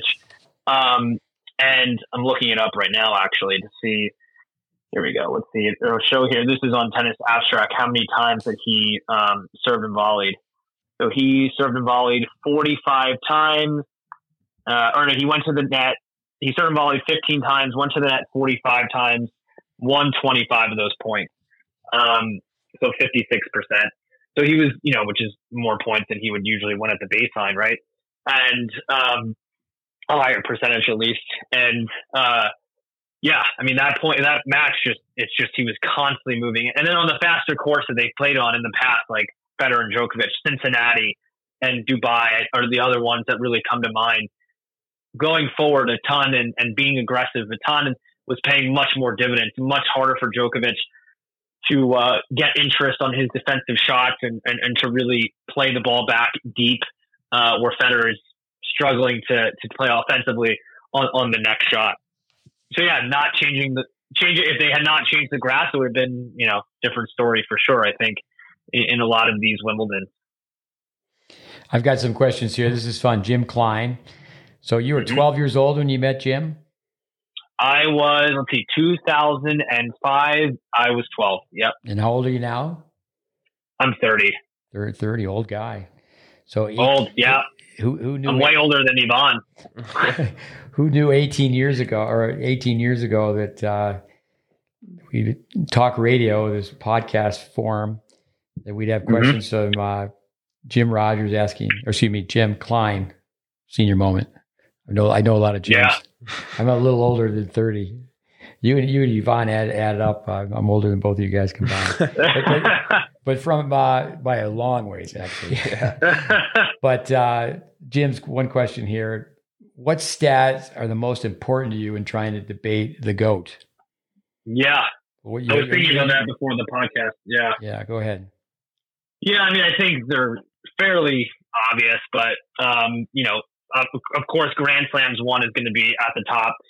Week set number one, Djokovic is is pretty far ahead at this point of Federer. Um, head to head, Djokovic is ahead of both.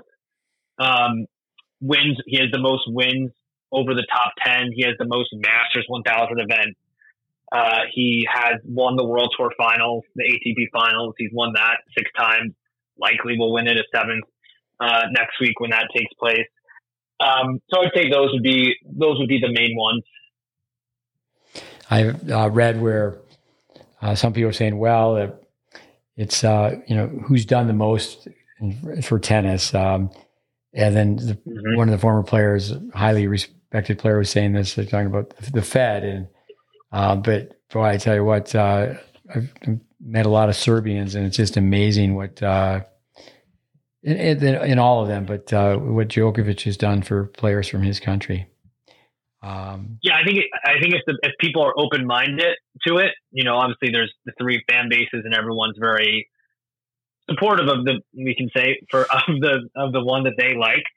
And I think if you are open minded and you allow yourself to actually view these three players from an objective point of view, there's so much to learn from all of them. I think you know with Nadal, you're going to learn about the, the, the fighting mentality and, and the never give up mentality, which I really think that can't be overstated. I think even when he's down in a set 5 1 40 love, he's playing the same point. And I, I really think from Djokovic and Federer, you've seen times where they get down in a set and they're going to tank the set. Not give up, but just know, like, hey, I'm going to reserve energy. Nadal, you never see that. Um, from Djokovic, I think what people should take away from Djokovic, one, the athleticism and the flexibility, and two, just I think people should really look at the improvements he's made technically. I think it's easy, you know, Djokovic is so clutch. He's so mentally great. Yes, that's true. But why am I, you know, why is he so confident? Because he has the shots to back it up. Look, if my backhand was as reliable as him, I wouldn't be that nervous going into my next USTA match. Um, but unfortunately for me, my backhand isn't that isn't as reliable, and I'm more nervous. And I think with Federer, I think you you, you take away uh, how you know offensive he was and his willingness to move forward, uh, and just at times how effortless he was. And I think if people can just really try to view, obviously these are the three greatest players of all time. Jim would also throw Sampras in there, which you know I, I definitely can I definitely can appreciate. Um, but you know, statistically, these three are by far the greatest of all time. Um, you know, on the men's side, and uh, yeah, so I think there's something that you can really learn from all of them. I think you know it's cliche to say that, but like I really think there is so much that you can learn from all. And if you choose to just try to find things that are wrong with them uh, constantly, then I think that's where you know people you know get caught up in it, and it's not it's not as productive. No, that's a great point. Uh, but the hypotheticals: what if what if uh, Sampras was at his prime, you know, and he, he was in that mix um, with uh, Federer and, and Joe, Federer and Nadal at first, and you know, I think of Djokovic also too. He's third man in, and sometimes like, well, he was breaking up the bromance, and like, who, who's this guy? He he wasn't loved as much in the beginning, and, and perhaps. Uh, you know, some of the things where people thought he was faking injury and things that he's definitely he's proven his character over and over again. And I mean, we all grow up, but um, yeah, I just think with uh, you know so, so many different thoughts. Um, with but here here's another question for you. Uh, being a traditionalist, I mean, I like serving volley doubles. I like that, that for that to stick around. I think it's great to have, yeah. have one handers. When I first got into tennis teaching, it was very unusual to see a two hander. That's how long I've been teaching tennis. But mm. the Fed recently told a group of juniors uh, if he could do over again, he thinks he, he, he said, "Well, I think I'd, I'd be a two hander." What are your thoughts on that? Yeah, well, I was just thinking when you were talking about Sampras, I think you know one thing that Federer. So I think Federer a lot of the time against Nadal and and and, and Djokovic. I think Federer was at his best against those guys when he was returning without chipping or slicing. Um, I think throughout his career against those two, he just left them too many short balls. And I think if he had played Sampras like a ton of times, he would have quickly realized, like, all right, if this guy's serving and volleying against me nonstop and he's going to hit the ball to my backhand, if I just chip the ball to him, well, I'm in big trouble. Um, uh, if, I, if, I, just leave too many balls sitting up there for him. Um, so I think with Federer's return, I think that would have, you know, been an improvement from if he had a two-handed backhand. And also, like when you look at the de- defense of Djokovic and Nadal, they can defend more easily out of open stance with a two-handed backhand. Where Federer with a one-handed backhand is, of course, much harder, and then you don't get as much interest on those defensive backhands, and you slice. And um, you know, I think it's better to hit topspin and get the ball deeper. So I think if yeah, that's that could be true, but he also had such a, an effective variety on the one-hander um, and early in his career, he did come to the net more. And um, yeah, I think uh, if he had a two hander, there would have been some benefits, but it also would have taken away some of the things that he was so great at. I think no, it's a tough question. No, that's a great answer. With the one handed backhand is very versatile and so so many things. Um, I think the conditions, you know, if you know Rod Laver back in the day, you know, players from his era you know, if you look at YouTube, and that's where YouTube is amazing. Uh, they didn't have a tarp at Wimbledon, and it rained, and it wasn't like 20 people came out and pulled the tarp out and covered the court. By the second week, mm-hmm. they're wearing spikes. They're playing with wooden rackets. They didn't want the ball to bounce, and you know that's the conditions that the players at that era played in. And uh, I, you know, I do think that um, you know a Rod Laver, just how well he played and there were things that he did so well because of the conditions he played under. And I think all great champions would adapt and adjust. I think tennis history is very complex. I think right now one thing that's uh, of interest is that we just we just go with majors. Who's who's won the most majors, and the mm-hmm. the race who's won the most majors. Um, you know, World War II, for example, that was a big hiccup, uh, a lot bigger than the pandemic. Um, but then open tennis, you know, just to think about Laver between 62 when he won the Grand Slam and 69 in between, he didn't play any majors. Um, mm, right. So, um, you know, that like head to head, um, I think if they didn't change the grass at, at Wimbledon, uh, I mean, Nadal, when he, when he won, and was it 2008 when he first won Wimbledon? Yep. Yep. Amazing match. Um, you know, the one thing that helped him out is that he, he didn't think he was ready to win on grass. You know, he he obviously is going to show up like Medvedev. He's a great interview and says, "I'm my volleys are the worst. My volleys are awful, but I'm getting better and I can't play on clay. I'm terrible on clay, but I did win the the Italian Open." Um, Yeah. but, but he was very humble and he said, Well, I don't really like my chances going in Wimbledon, but like Medvedev, he's going to show up and do his very best on clay. Um, Nadal shows up and I think also being able to take the pressure off. Say, okay, um, there was so much pressure on Federer to finally win on clay, but he was so great on clay. It was just that, you know, he's Superman, but Nadal was kryptonite. Um, why don't you Yeah. co- comment a little bit on it, the, the guys as far as playing on different surfaces? I mean, um, would you give uh, would you give Federer the edge on grass over over um, both of them? Would you give obviously Nadal the edge on clay over you know anybody from any planet in the universe, or um, then, then hard yeah. hardcore Novak? Right. I think on on clay, not even a question. On grass, you know, you're going to give Nadal the uh, Federer the edge over Nadal. Uh, you're going to give. It's tough to say you- you're going to give Federer the edge over Djokovic because Djokovic beat him in, in, in three Wimbledon finals. Though, if Wimbledon had played like it was in early 2000, I suspect you know maybe one or two of those goes Federer's way. Obviously, in one of the matches he did have have match point. One of the matches he was it was four four in the fifth set, uh, and he was close to breaking. So I I mean, these were not like blowouts. Um, and then hard courts, yeah. I mean, uh, the edge has to go to Novak by far. Uh, not by far, but the edge definitely goes to Novak. Um, I think Center has combined an 11 Australian Opens, U.S. Open, and Novak is at 14 now. Um, and uh, yeah, it's interesting that Novak had you know struggled so many times in the U.S. Open final. Like he would get to the final and, and, then and then lose. I just think overall, just because of his technical, um, I just think because of his technical, uh, how solid he is technically. I think if you're asking me to have them, they're going to play on a random surface. Two of them on any random surface. I'm just going to pick uh, Djokovic just because I think he's more technically solid. Now, if that match ends up being Nadal on clay, then I'm in trouble.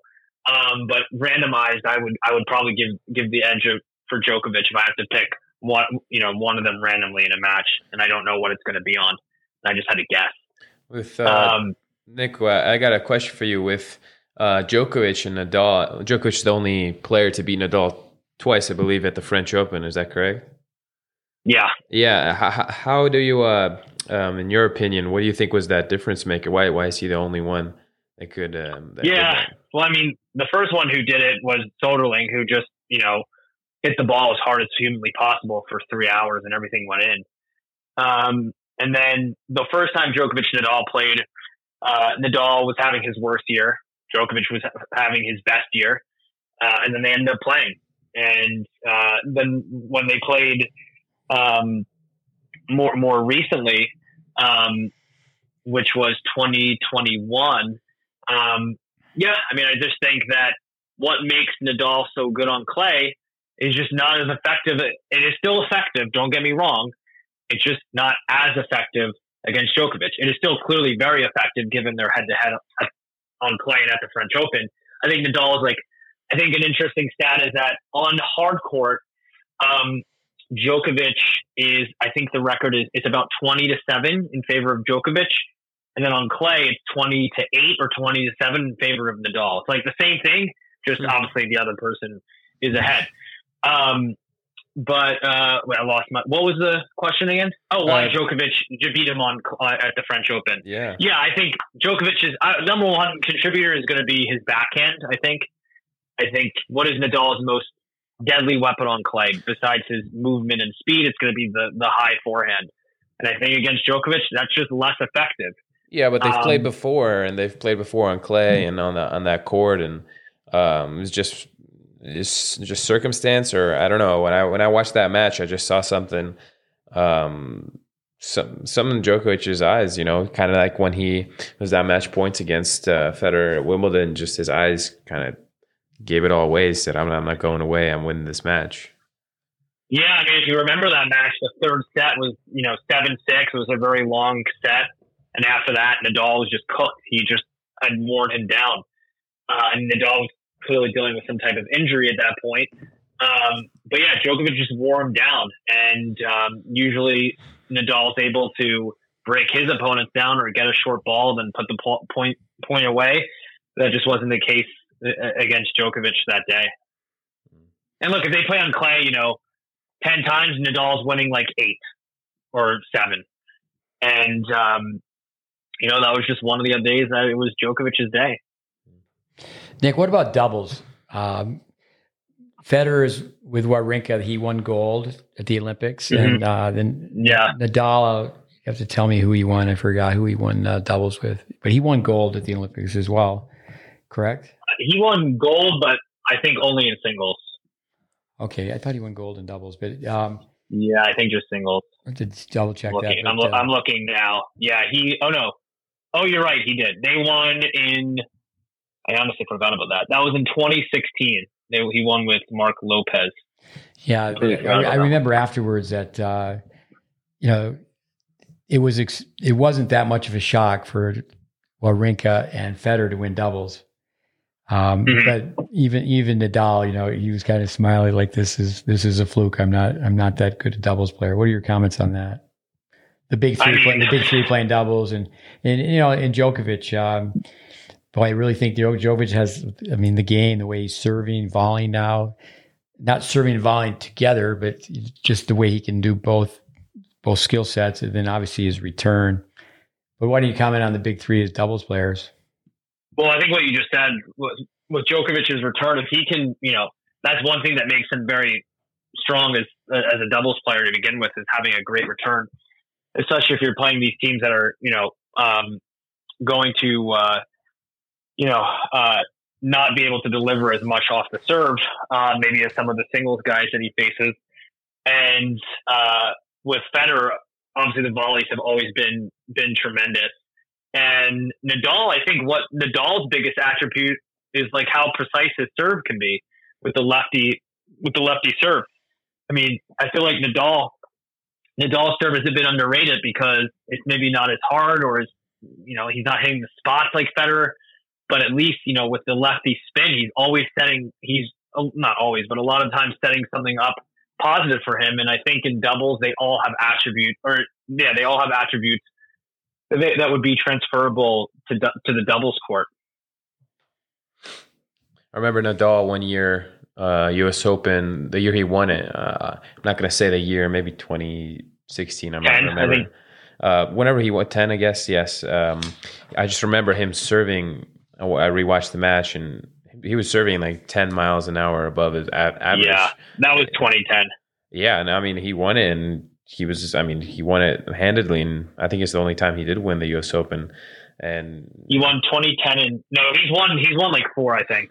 he's won four Yeah. U.S. Opens. Oh, my bad. Which one? Yeah. Oh, oh, it was the Aussie Open. He only won once, and then he beat it recently against Medvedev in that close five set. Correct. Right? Yeah. Yes. Yes. yes. Right. Yeah. Uh, your the book on the big 3 Mhm. Um, obviously, uh, there's so many things: mind vitamins, uh, quotes, uh, just things about their character. As far as um, other sports, I mean, you know, Federer grows up in Switzerland, and I've always heard this about kids from you know Central and Northern Europe. They can all ski, skate, and play soccer. And uh, I've been to Zurich. Uh, you know, that's not exactly where he grew up. It's where he lives now, and it's like everybody's going skiing on the weekend. And um, yeah, this, when you're on, you're a, you're a kid on a pair of skis, like on a pair of skates, you can you can fall at any moment. Where a kid's in a little kid tennis class, early childhood development, uh, you know, perhaps, and it's not the best clinic. They're waiting in line, and a few balls are tossed to them. Especially now, I think a lot of little kid classes in the United States are you know, there's too much. It's too much of a carnival atmosphere, and there's no no technical instruction at all. But what about other Mhm. sports? I mean, Nadal. I mean, he's a you know he obviously grew up on the beach and trying this and trying that. Whether it's, I mean, whether it was surfing or skiing. Uh, what about those guys as far as being athletes? Yeah, I mean, of course, all three of them are tremendous athletes. I think um, you know, I think when you look at Djokovic, you think of the, the flexibility. You look at Nadal, you think of, you know, all right, this guy's ripped. He's very, he's an amazing mover. I think when you think of Federer, you think of just being more of a smooth mover. Um, I think I always thought Federer's movement on clay was underrated, how well and effectively he slid on clay, uh, and just how strong of a clay court player he was. Um, I also think with Federer, the, the I, I, see more of a, you think of the Nadal, you think of the feet, the legs. I think of a, a Federer's athleticism more in the hands. Like you look at some of the flick shots that he would hit and the touch shots he would hit and the drop shots he would hit and just the ease with which he was able to manipulate the racket uh, and make it look so simple. And then everyone and their like now with Alcaraz drop shotting so much, you see everyone and their mother at on the courts trying drop shots out of nowhere. Everyone thinks that they're Alcaraz, uh, and then their drop shot lands in the service box uh, on their side of the net um, instead of instead of the other service box. Um, and uh, yeah, I mean, all three have their own athletic gifts that I think have made them so special. I think Djokovic, to me, the defining Djokovic trait is his flexibility and being able to defend so well with the open stance. Uh, for for Nadal, it's the speed and the core coverage and the movement. And then for Federer, it's just what he's able to do with his hands. Um, and just, you know, the year that he was doing that SABR where he would run into like the service line and half volley the ball. Um, like not many people could do that. And he made those, some of those look really easy. Yeah. With soccer, um, football, um, around the world known as football here in the U.S. soccer. Yeah. Um, you know, Nadal's uncle, not Uncle Tony, but one of his uncles was on the uh, the Spanish team that won the, the, World Cup. So he was born into jockocracy. Um, Federer, you know, in Switzerland with skiing being, you know, obviously so prevalent, but um, in Serbia, um, Djokovic's parents, they had a restaurant where they made pancakes in the morning and pizza in the evening at the bottom of a ski hill. But to just imagine if all three of them were soccer players, um, I heard someone talk about that one time. They would all be world class soccer players, but mm-hmm. their games would be very similar as far as the way the way they would play. And the person elaborated on this was a soccer player, and and you know I just said this is how they would play, but they would all have their own style, and uh, mm-hmm.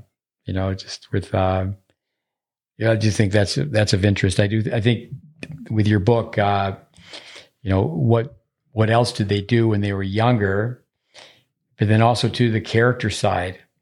Um, you know, I just you, you just hear so much about all three of them, and you know, what, you know like Nadal. There's so many great thoughts. Uh, what's your goal? My my goal is my next practice is going to be my best practice ever.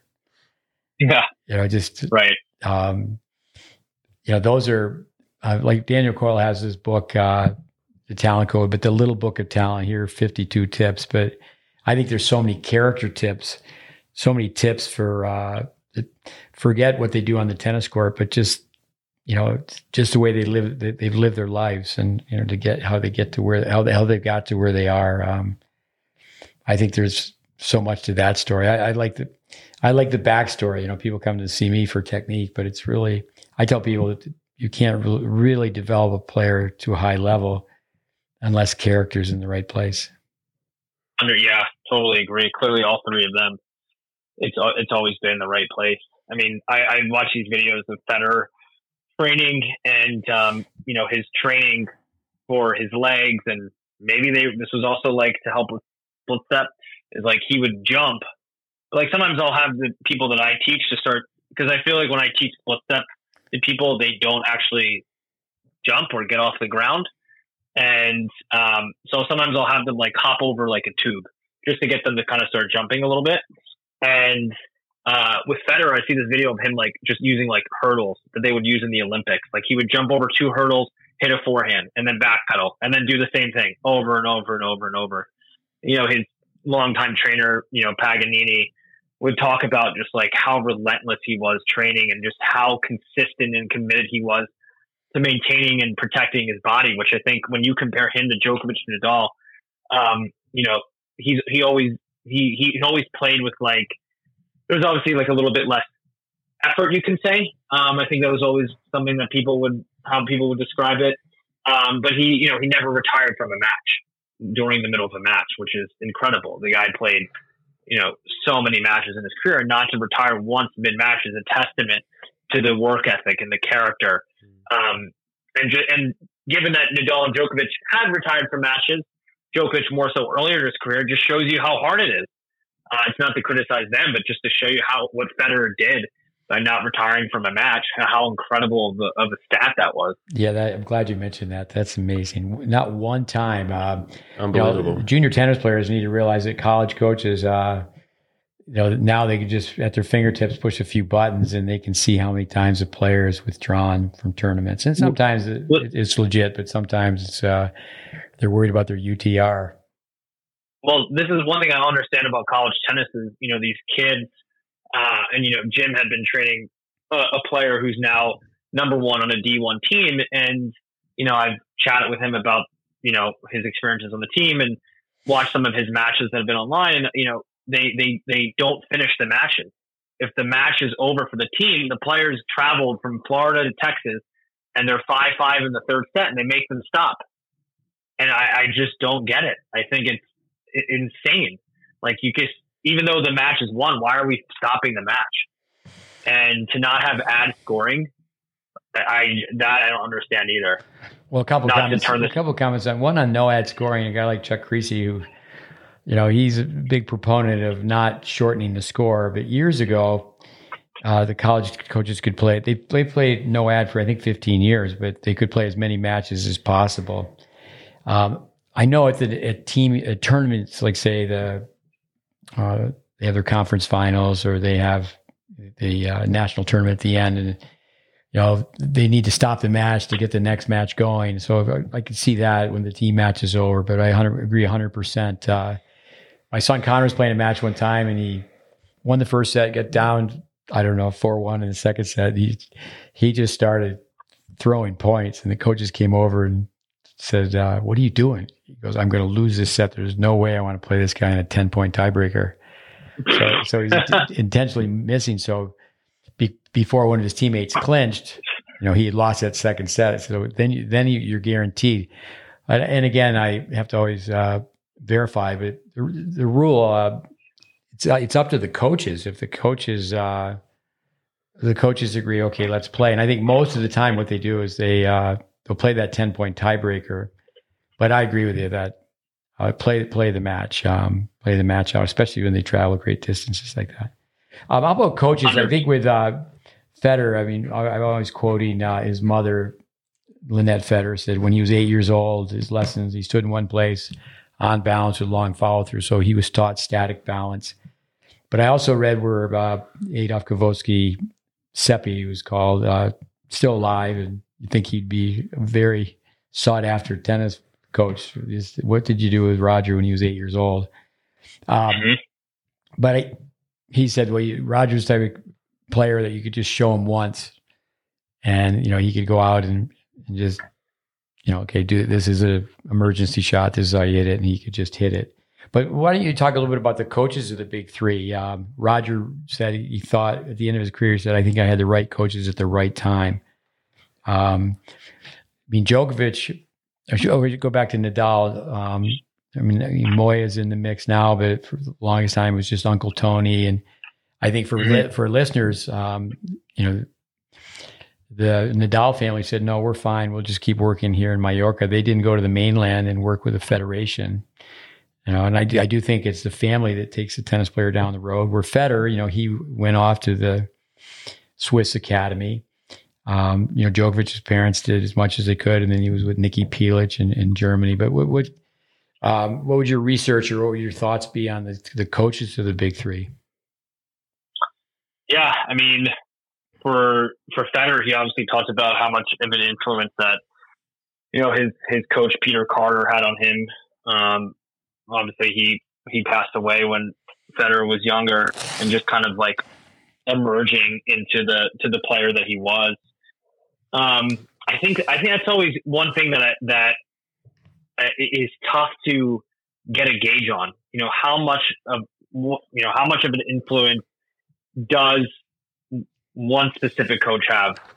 For instance, you know, like okay, with Cilic with his serve, that was kind of like a very clear thing.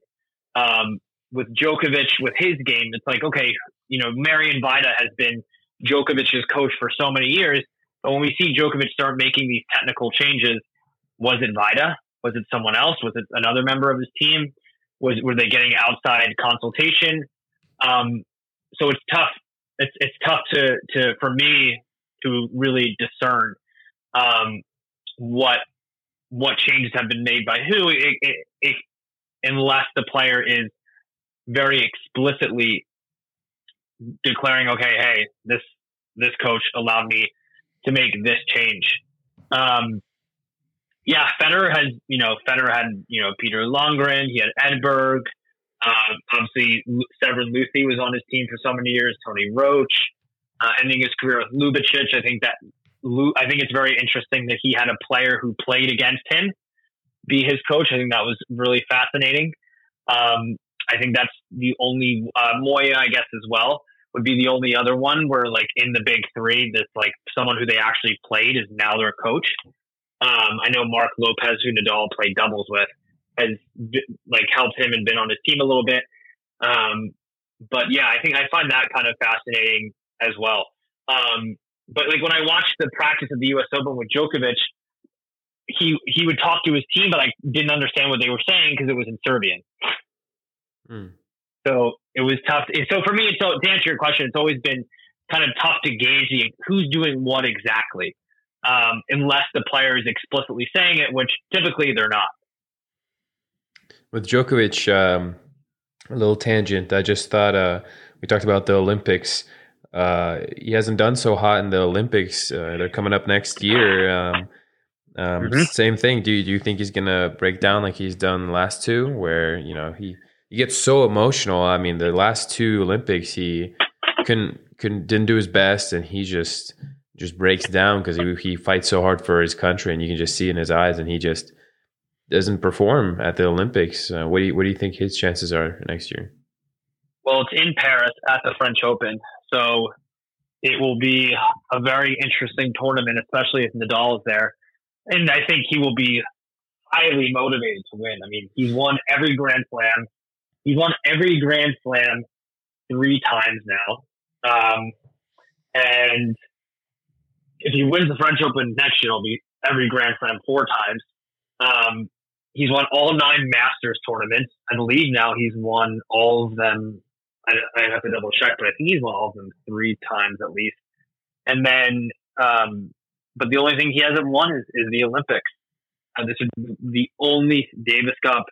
This would be the only thing that is left for him to achieve. So I'm sure he will be highly motivated, as will Nadal, to win the Olympics on clay at the French Open.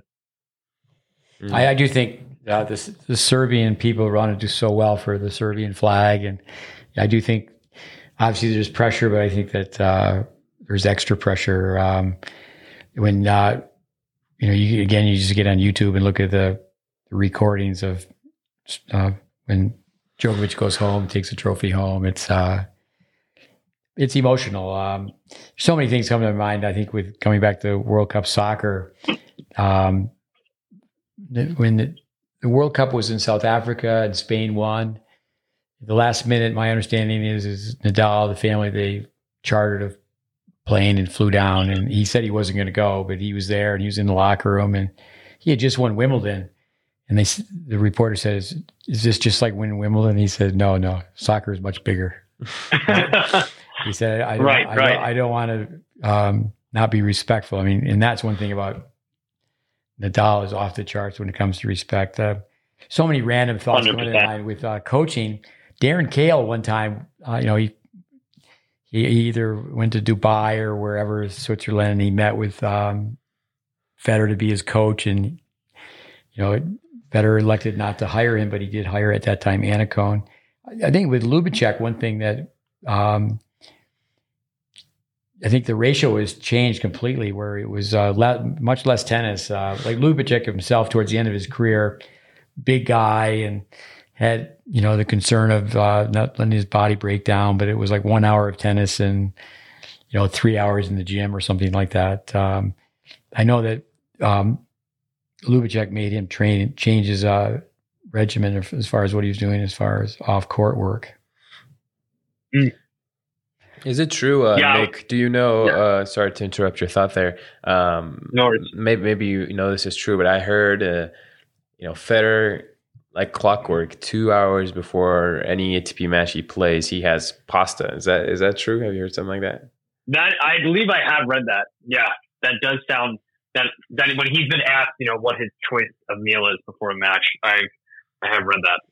That's so interesting because you know you look into all these different aspects of players and Djokovic up there with nutrition. You don't hear much about it with Nadal, but with Djokovic, you hear about his transformation where he was struggling early on in his career with nutrition, where he'd get into these long five set matches and would just be drained. And um, he talked about in interviews where growing up in a Serbian culture, there a lot of a lot of gluten, basically a lot of breads and uh, he went. Mhm. He tried to find specialists, and eventually found somebody that said, "Okay, this is the diet for you, no gluten." And you know, he did Right. so much, so much better after that. Any any comments on Yeah. the nutrition of the big three? Yeah, I mean, I think that's the most obvious one is Djokovic with the gluten. I think he's really been very vocal about how much of a change that made. I mean, he was retiring from a lot of matches, a lot of important matches mid match. Um, I mean, there was the one against Roddick at the at the you know U.S. Open where um, they you know it was very Roddick was not pleased with how that match ended, and um, pretty much said that Djokovic always has something that's wrong with him and clearly the gluten was not um, was not helping him, and he, as you said, really attributed to his ability to start playing and winning those longer matches. Um, yeah, I mean, look, whatever all three of them have done has allowed them to, um, uh, you know, play tons of long matches, including in Masters events where they have to play long matches in back-to-back days and win those matches over many years. I think it's been easier for Federer because he plays a more aggressive style of tennis.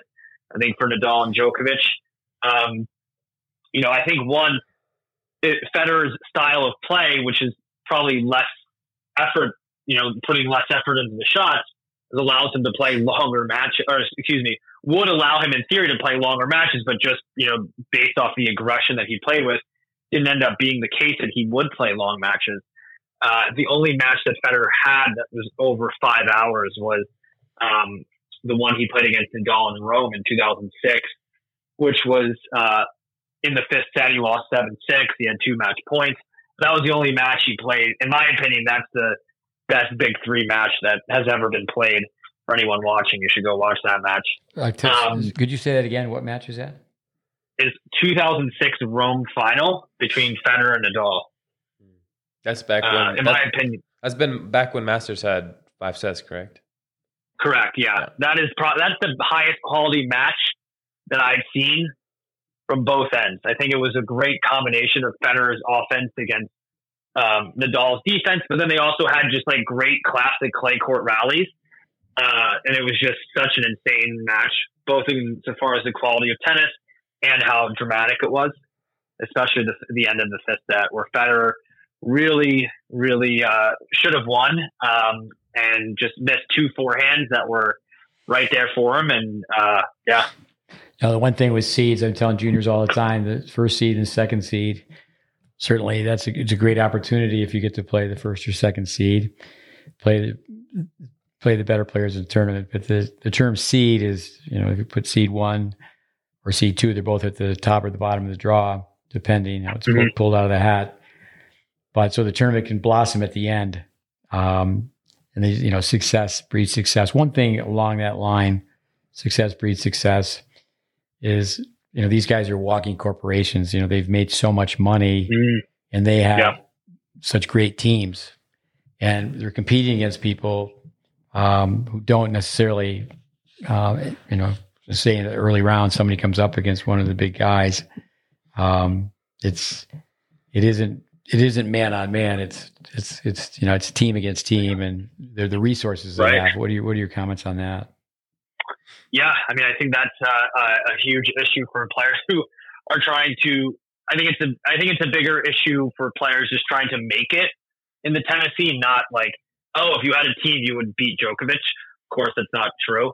Uh, but for them to actually make a name for themselves and to actually establish themselves as a really good pro, uh, they need a team. And with the way that tennis winnings are handled as far as prize money allocation at these smaller events, it's just not possible for so many of these players to do anything besides just go to tournament to tournament by themselves. Uh, well, when I was watching Djokovic at the U.S. Open practice, he's got his whole team there. There was probably, you know, four or five people with him on the court. Um, and that's just such an advantage. Of course, he's earned that advantage, but it's not like other sports where, you know, I'm a big NFL fan, American football, and every team doesn't matter if you're the best team or the worst team, you still have the same set of coaches, um, and you still have the same set of trainers. The players don't pay for anything as far as like the travel or the food. Everything is set up for them. In tennis, it's uh, it's a lot lonelier and it's a lot tougher to make it. And uh, I think once you get to that level, I think one thing that I've heard a lot of pros talk about is, you know, the importance of them to be able to travel with their own physio and to be able to have someone there to be able to treat them and to help them stretch and help them prepare for matches. Yeah, your book. I, I I've been told that Nadal's never broken a racket. Um, I've been told that, that uh, is, the grandfather. Yeah. Um, there's just so much respect, not only with his father and his uncles, but um, um, you know, to to his grandfather. Uh, so many Nadal stories with uh, heavy duty stuff. You know, Peter Carter. He, you know, he was killed in car accident in South Africa, and Roger's mm-hmm. mother being from South Africa. Roger, you know, very young was in. You know, he was like very emphatic about Peter going to see the beauty of South Africa. And I think that was something that's written about. And, you know, certainly there was a scene not too long ago where Roger was asked he broke down. And, you know, it's kind of like Andy Murray in that classroom. And he was in the school and the teacher came in and right. Just everybody knows what happened. Don't even want to mention it. But, um, right. but then what about Djokovic and the hardship? I mean, with war, I mean, um, the, uh, some of the background stuff. What comes to your mind with uh, the guys? You know, we've talked about the yeah. I mean, clearly Djokovic Djokovic has talked about what he's gone through as a you know young kid living in in, Serbia, um, and obviously being in the middle of just bombings, uh, and you know what how he's been able to become from that position to become the number one player tennis player in the world, and you know what he learned you know, from those experiences and growing up in such a, you know, a difficult environment that, you know, how that uh, essentially uh, uh, allowed him to mentally grow as, as a person and a player. And I'm sure that has had so much impact on his life. And I'm sure that's continued to motivate him as far as how dedicated he is to winning for Serbia and for the Olympics next year. And I'm sure that's one of the main reasons why he gets so emotional playing for Serbia and playing for his country because of what happened to him when he was a kid. Um, and it makes perfect sense. Yeah, there's you read reports that when he was a kid, um, you know, no protein. I mean, just to, you know, just of the of the three. I mean, the hardship uh, through war. I mean, it's terrible what's going on in the world right now with, with Djokovic. Um, you know, you talk about Nadal and lunch money. Uh, the Djokovic family at one time that you know everybody in the country they didn't know where the next meal was coming from. Mm-hmm. But I think right. I think yep. some of those things are, um, you know, and I'm with kids today. Uh, you know, they used to say things about me when I was a kid. Yeah, the kids today, um, the, the, TV was called the idiot box, but with a TV now that what kid, you know, the kids have a cell phone in their pocket and it's just constant. I mean, I'm always amazed that young tennis players don't watch the top players. They don't read about the top players. Uh, you know, it's not that expensive to get a library card and go read about these players. What about some of the books that have been written on the big three?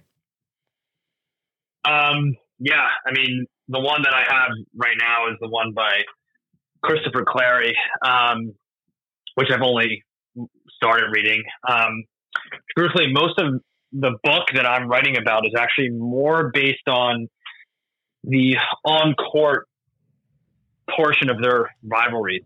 So trying to, what I've been reading most about the big three is actually old press conferences and old news articles as opposed to books. Um, so a lot of press conferences from previous matches. Like I was just reading one from the first match that Djokovic and Federer played, and Federer was essentially like, "Yeah, this kid could be pretty good. He might have some talent, but he needs to work on a few things."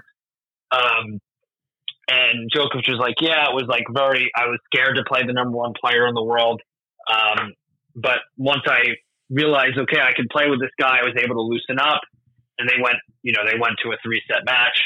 Um, but yeah, most of most of the reading that I've done recently in the last couple years has been a lot more articles and uh, press conferences as opposed to to books on, on, on these guys.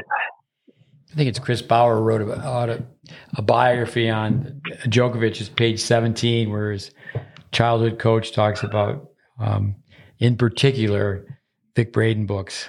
Um, it's just interesting where, you know, what, what outside influences, uh, you know, they had from a tennis teaching standpoint. I think that's where, um, in my travels, I was fortunate enough to go to Prague many years ago, and I, if I had to say, well, the the country that I think tennis is taught the best in, from my observations, would be, um, you know, now it's what the Czech Republic, but it used to be Czechoslovakia and Slovakia.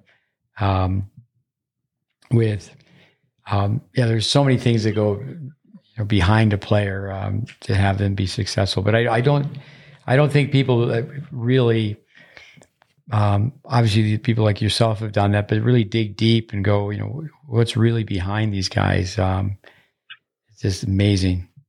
Um, it's just amazing. Just think about, um, and I guess that leads to a question with Alcaraz or others. Do you see anybody else uh, winning multiple slams like the big three have? Yeah, I mean, I think Sinner I really am high on Sinner. I think he is as good as it gets. That's not Alcaraz, I think, but I think he has the potential to to get close. I mean, he he's got he's drastically improved his serve. Uh, his ground strokes are so potent. He's a really good mover. He's not as good of a mover as Alcaraz, but he's pretty good. He's starting to start. He's starting to move forward a bit more um, which Alcaraz does, and Alcaraz has great touch. Sinner needs to develop that as well. But he's got so much power, and he can take the ball so early, and he's also very mentally strong. He's very serious for a young player. And so, yeah, I would say those two guys. I think Rune is also one that you got to watch out for. I think his game is so solid. I think his technique is really solid. Uh, I, I think those, in my opinion, you ask me five years from now who's the top three based on what's happening now, I would say, assuming Djokovic is retired, I would say those three: Alcaraz, Sinner, and Rune. I don't think it would be fair to uh, not bring up Andy Murray. Um, at one time, it was the big four. What are, yeah. thoughts, what are your thoughts on Murray? Yeah, I mean the fact that he was able to get to number one in the world in 2016 and hold that spot for, I think it was somewhere around 40 weeks. Um, while the big three were there is incredible. I think, you know, when it's all said and done, he'll be underrated in, in this grand scheme of things. I mean, he's beaten Djokovic 11 times. Um, even though he's lost 25, he's beaten him 11. Um, I believe he's also beaten Federer 11 times.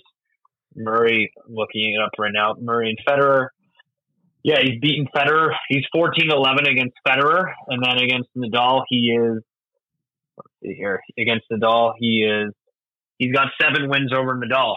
So, you know, combined, he's almost got 30 wins against three of them. I mean, how many people can say that? Mm. Um, and that guy just has so much heart, so much resilience, uh, such a such a good mover, such a great backhand, such a good return.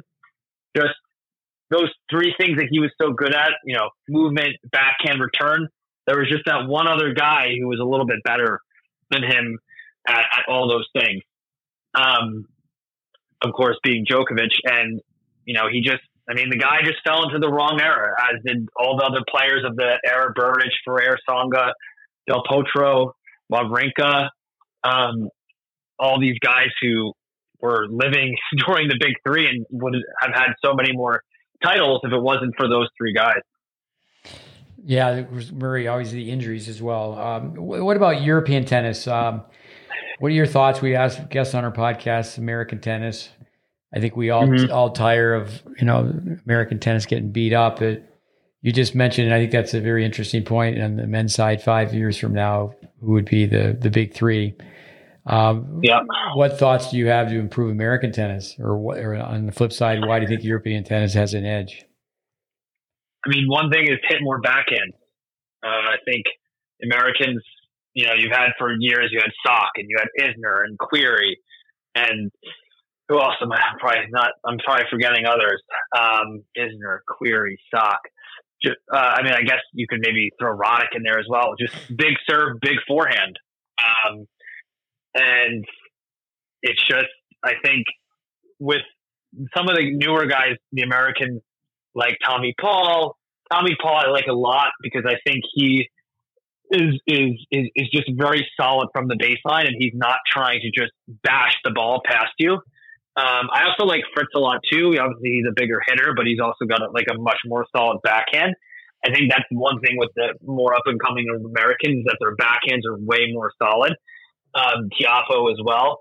Um, someone like Shelton kind of probably falls more into the mold of like big serve, big forehand, but he's also more willing to come into the net, um, which I think is another factor. You have to move forward. You got to come forward. Um, and uh, yeah, Korda is really solid as well. Great forehand, great backhand, really solid technique overall. Um, so I think where American tennis is right now is like for the men is pretty promising. Um, and obviously for the women you have Gauff and and Pegula. Um, but for the but for the men, I think it's definitely as promising as it's been in in, in quite a long time. Uh, do I? I don't see any of these guys, however, being able to get into that top echelon. I just don't think they have enough firepower, enough athleticism, uh, enough touch, enough variety to compete with the Sinner and the Alcarazes of, of the world.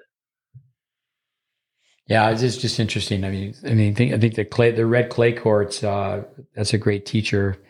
And you know, in a lot of parts of Europe, they have the best of both. Um, not, necessarily necessarily in Spain.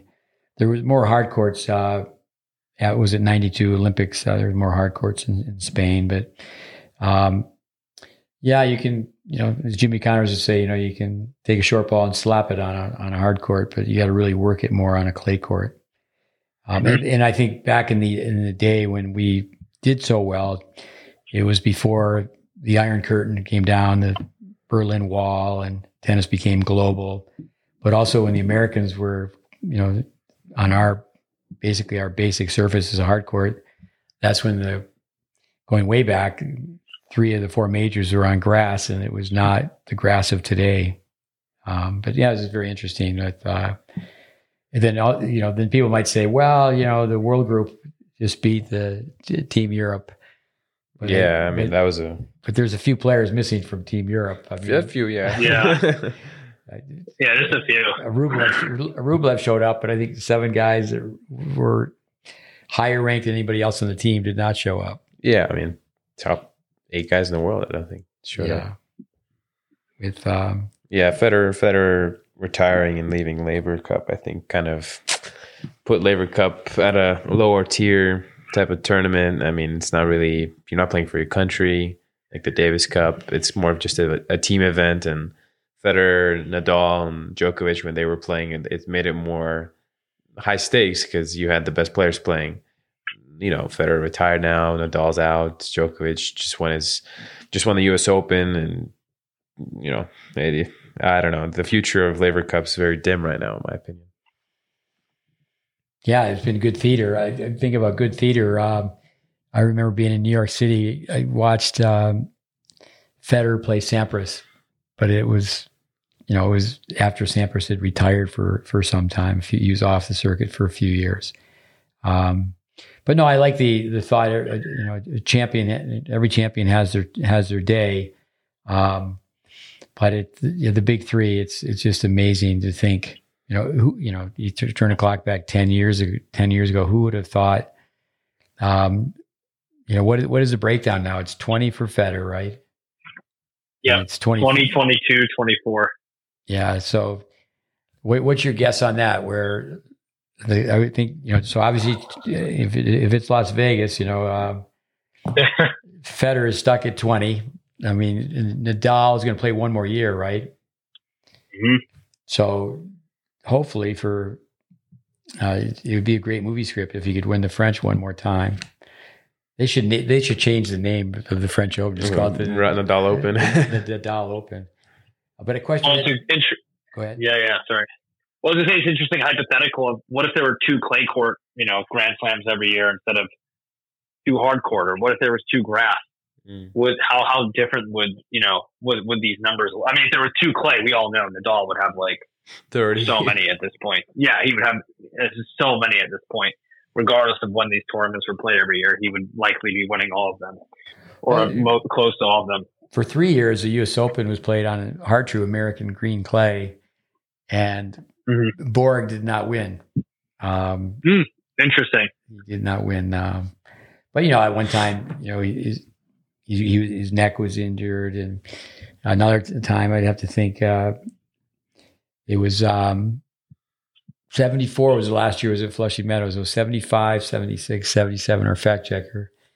Um, it was um, Connors won all the even years, so he won 76. Uh, Orantes in 75 and Vilas in 77. I mean, it was one uh, 10 years in a row by lefties. But uh, that was Mm. that was Borg's chance for sure to. But he retired at 26. Um, I was at the Spanish school a couple times. Emilio Sanchez, he was asked, and he loves Nadal. You know, who wins, Borg or Nadal? And you know, he said Borg. I couldn't believe it. You know, he just said because of you know how he could move. Um, Mm. I remember being in a, a room with all these coaches, and uh, Jose Higueras. He had coached Federer for a little bit, and you could not hear a pin drop when he was talking about his experience coaching Federer. Um, the uh, yeah, uh, trying to think. It's, Yeah. uh, Milt Schmidt about Bobby Orr. He goes, "I'm just happy I I lived when Bobby Orr lived," and I think that we we've all been so fortunate to live at the time of watching these three play tennis. for, for sure. Um, yeah, I mean, I think Djokovic will get. I mean, he's at 24. He's won amazingly. He's won since 2015. Like since the beginning of 2015, he's won. That's the last essentially nine seasons. He's won 17 Grand Slams. so essentially, in the last nine seasons, he's essentially almost equaled what Federer did in his entire career. Um, So where which do you is think? pretty insane. I I I, I see him. I see him being like Tom Brady and playing until he's 42, 43 years old. I think he's going to get at least two next year, so he'll be at 26. I would go, ah, man. Ugh, the number that's in my head right now is 28. I feel like 28. I feel like like two years from now, he'll probably he has to have some type of drop, you know. Um, but maybe not. Who knows? Maybe he'll end up with like 32. But who knows? But Alcaraz is going to get better. These younger guys are going to get better. They're going to make it tougher for him. Um, but yeah, I think 28 is what I would say that he's going to end up with. Nadal, yeah, I mean, if he could, if Nadal wins the French Open next year, that would be incredible. Um, that would be uh, like one of the best sports stories ever um, for him to do that. But yeah, Djokovic, I'm going to go 28. Wow. The um, last question I have, Ivan, you may have another question or two, but um, where do you see them post career? Um, I, read Hmm. where uh, Tony Godsick uh, thinks that Federer. I- I'd I'd have to agree that uh, he's going to be like Arnold Palmer, where Arnold Palmer, through decades, you know, he was endorsing products. He was just so beloved. Uh, I guess that was uh, worldwide, but definitely here in the states. Um, um, if you were to uh, think, okay, down the road, uh, you know, I mean, I, I don't think like like Sampras is not so connected with tennis. Uh, it's terrible that what's happening with his wife and her health, Right. with, with uh, cancer. But um, what about um, your thoughts on down the road after tennis?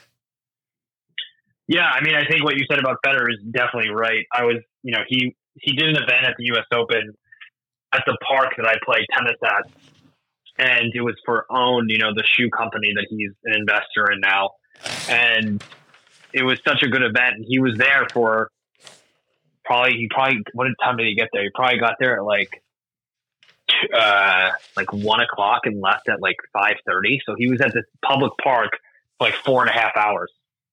Uh, and then afterwards, there was an after party that he was at as well, and he was there for a good hour as well. I actually met him there, um, and he was very personable. He was chatting with everyone, taking pictures. He was playing ping pong with people, like he was just another person.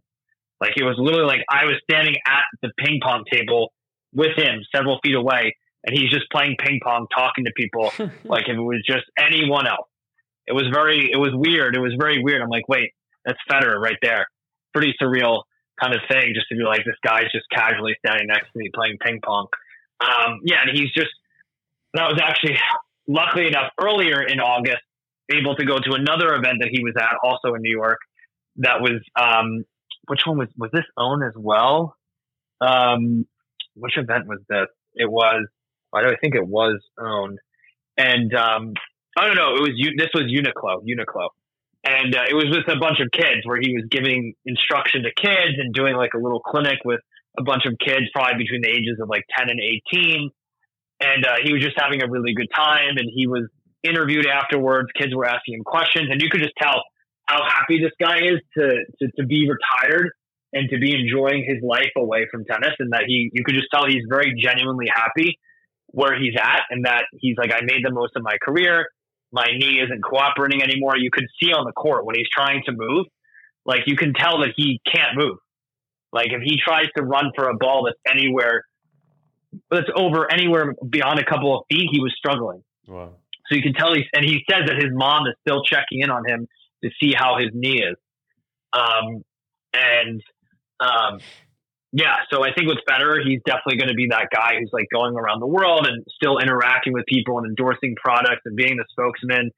Um, and yeah, I think I think of the three of them, Federer will definitely be the one who people like just have the most connection with overall and, and see most aligning with like the sport itself.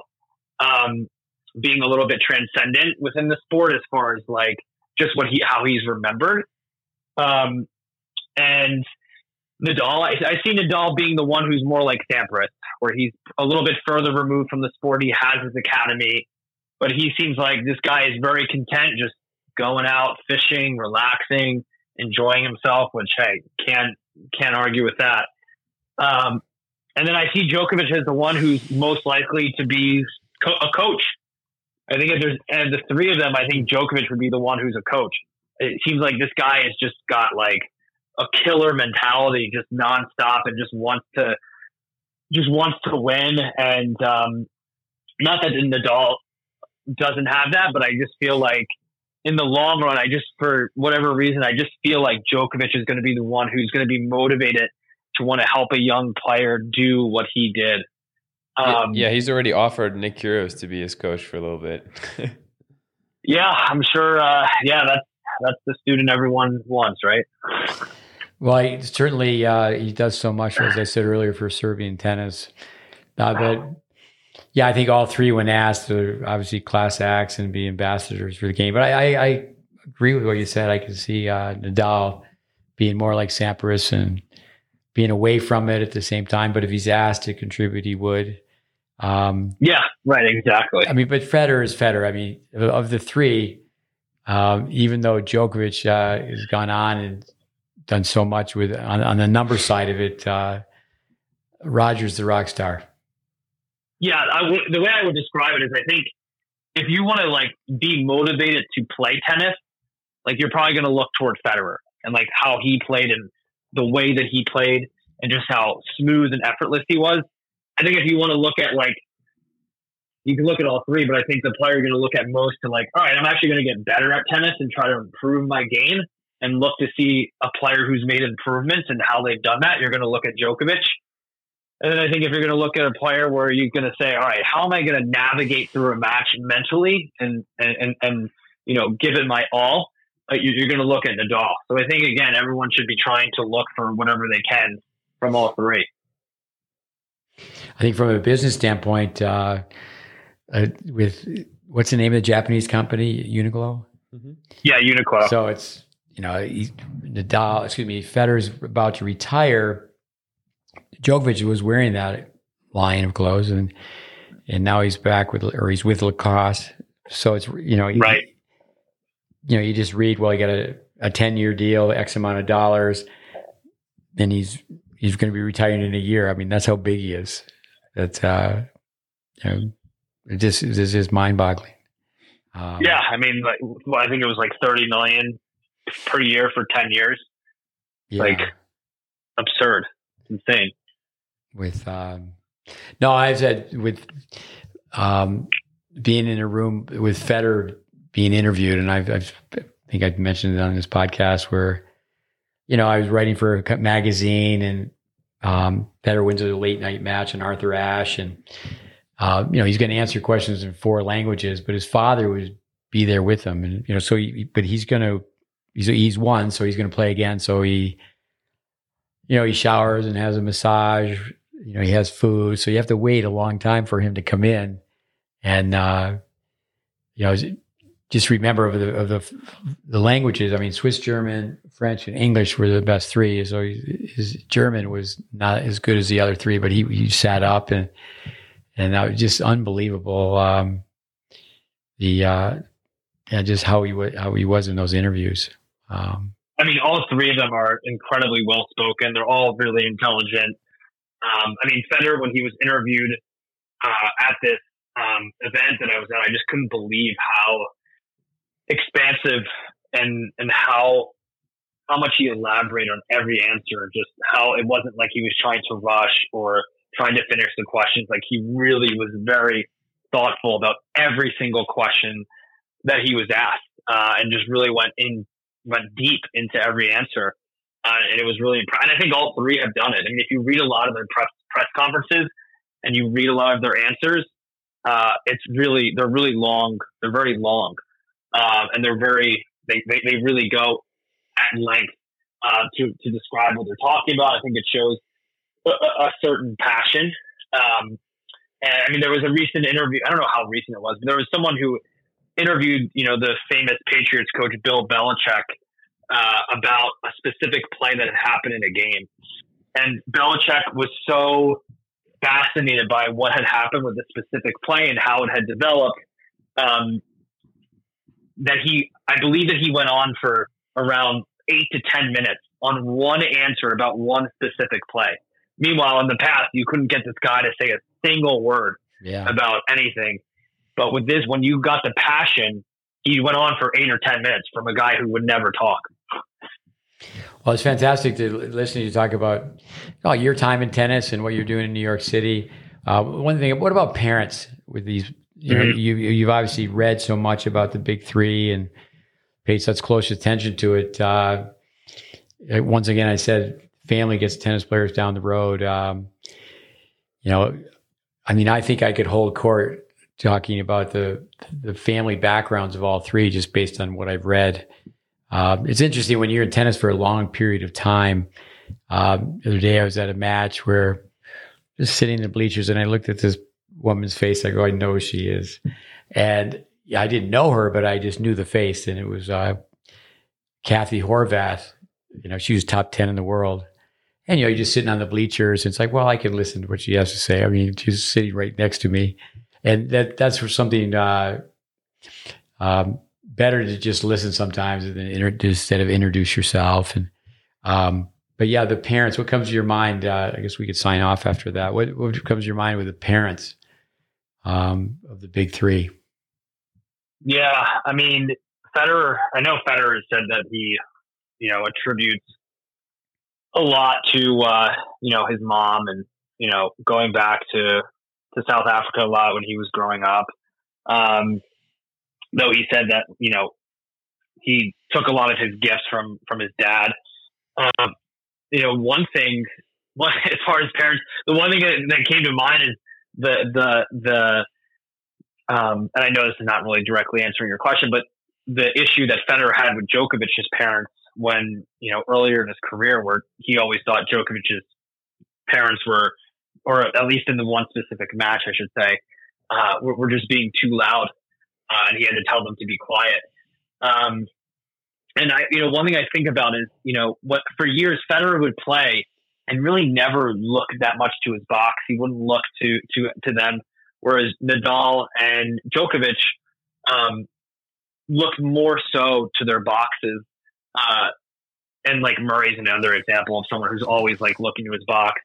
Um, and you know, I wonder, and I wonder. This is not me saying I know, but I just I'm wondering more like where you know where this came from. Um, clearly, there's something in all three of them uh, where you know they're obviously their parents have, have all done something right. Have all done something right, and I'm sure for you as a, as a tennis coach, um, I think t- for for both of us at least, I think a lot of it is just um, you know allowing you know allowing the player to be the player.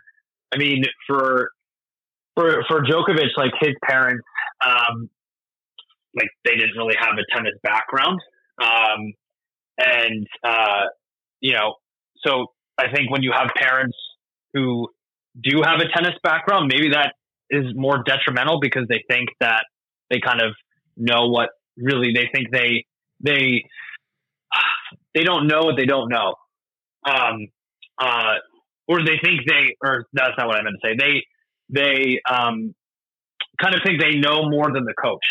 And i think that can kind of get in the way. So maybe for you know uh for Djokovic having parents who didn't have so much of a tennis background was helpful to him.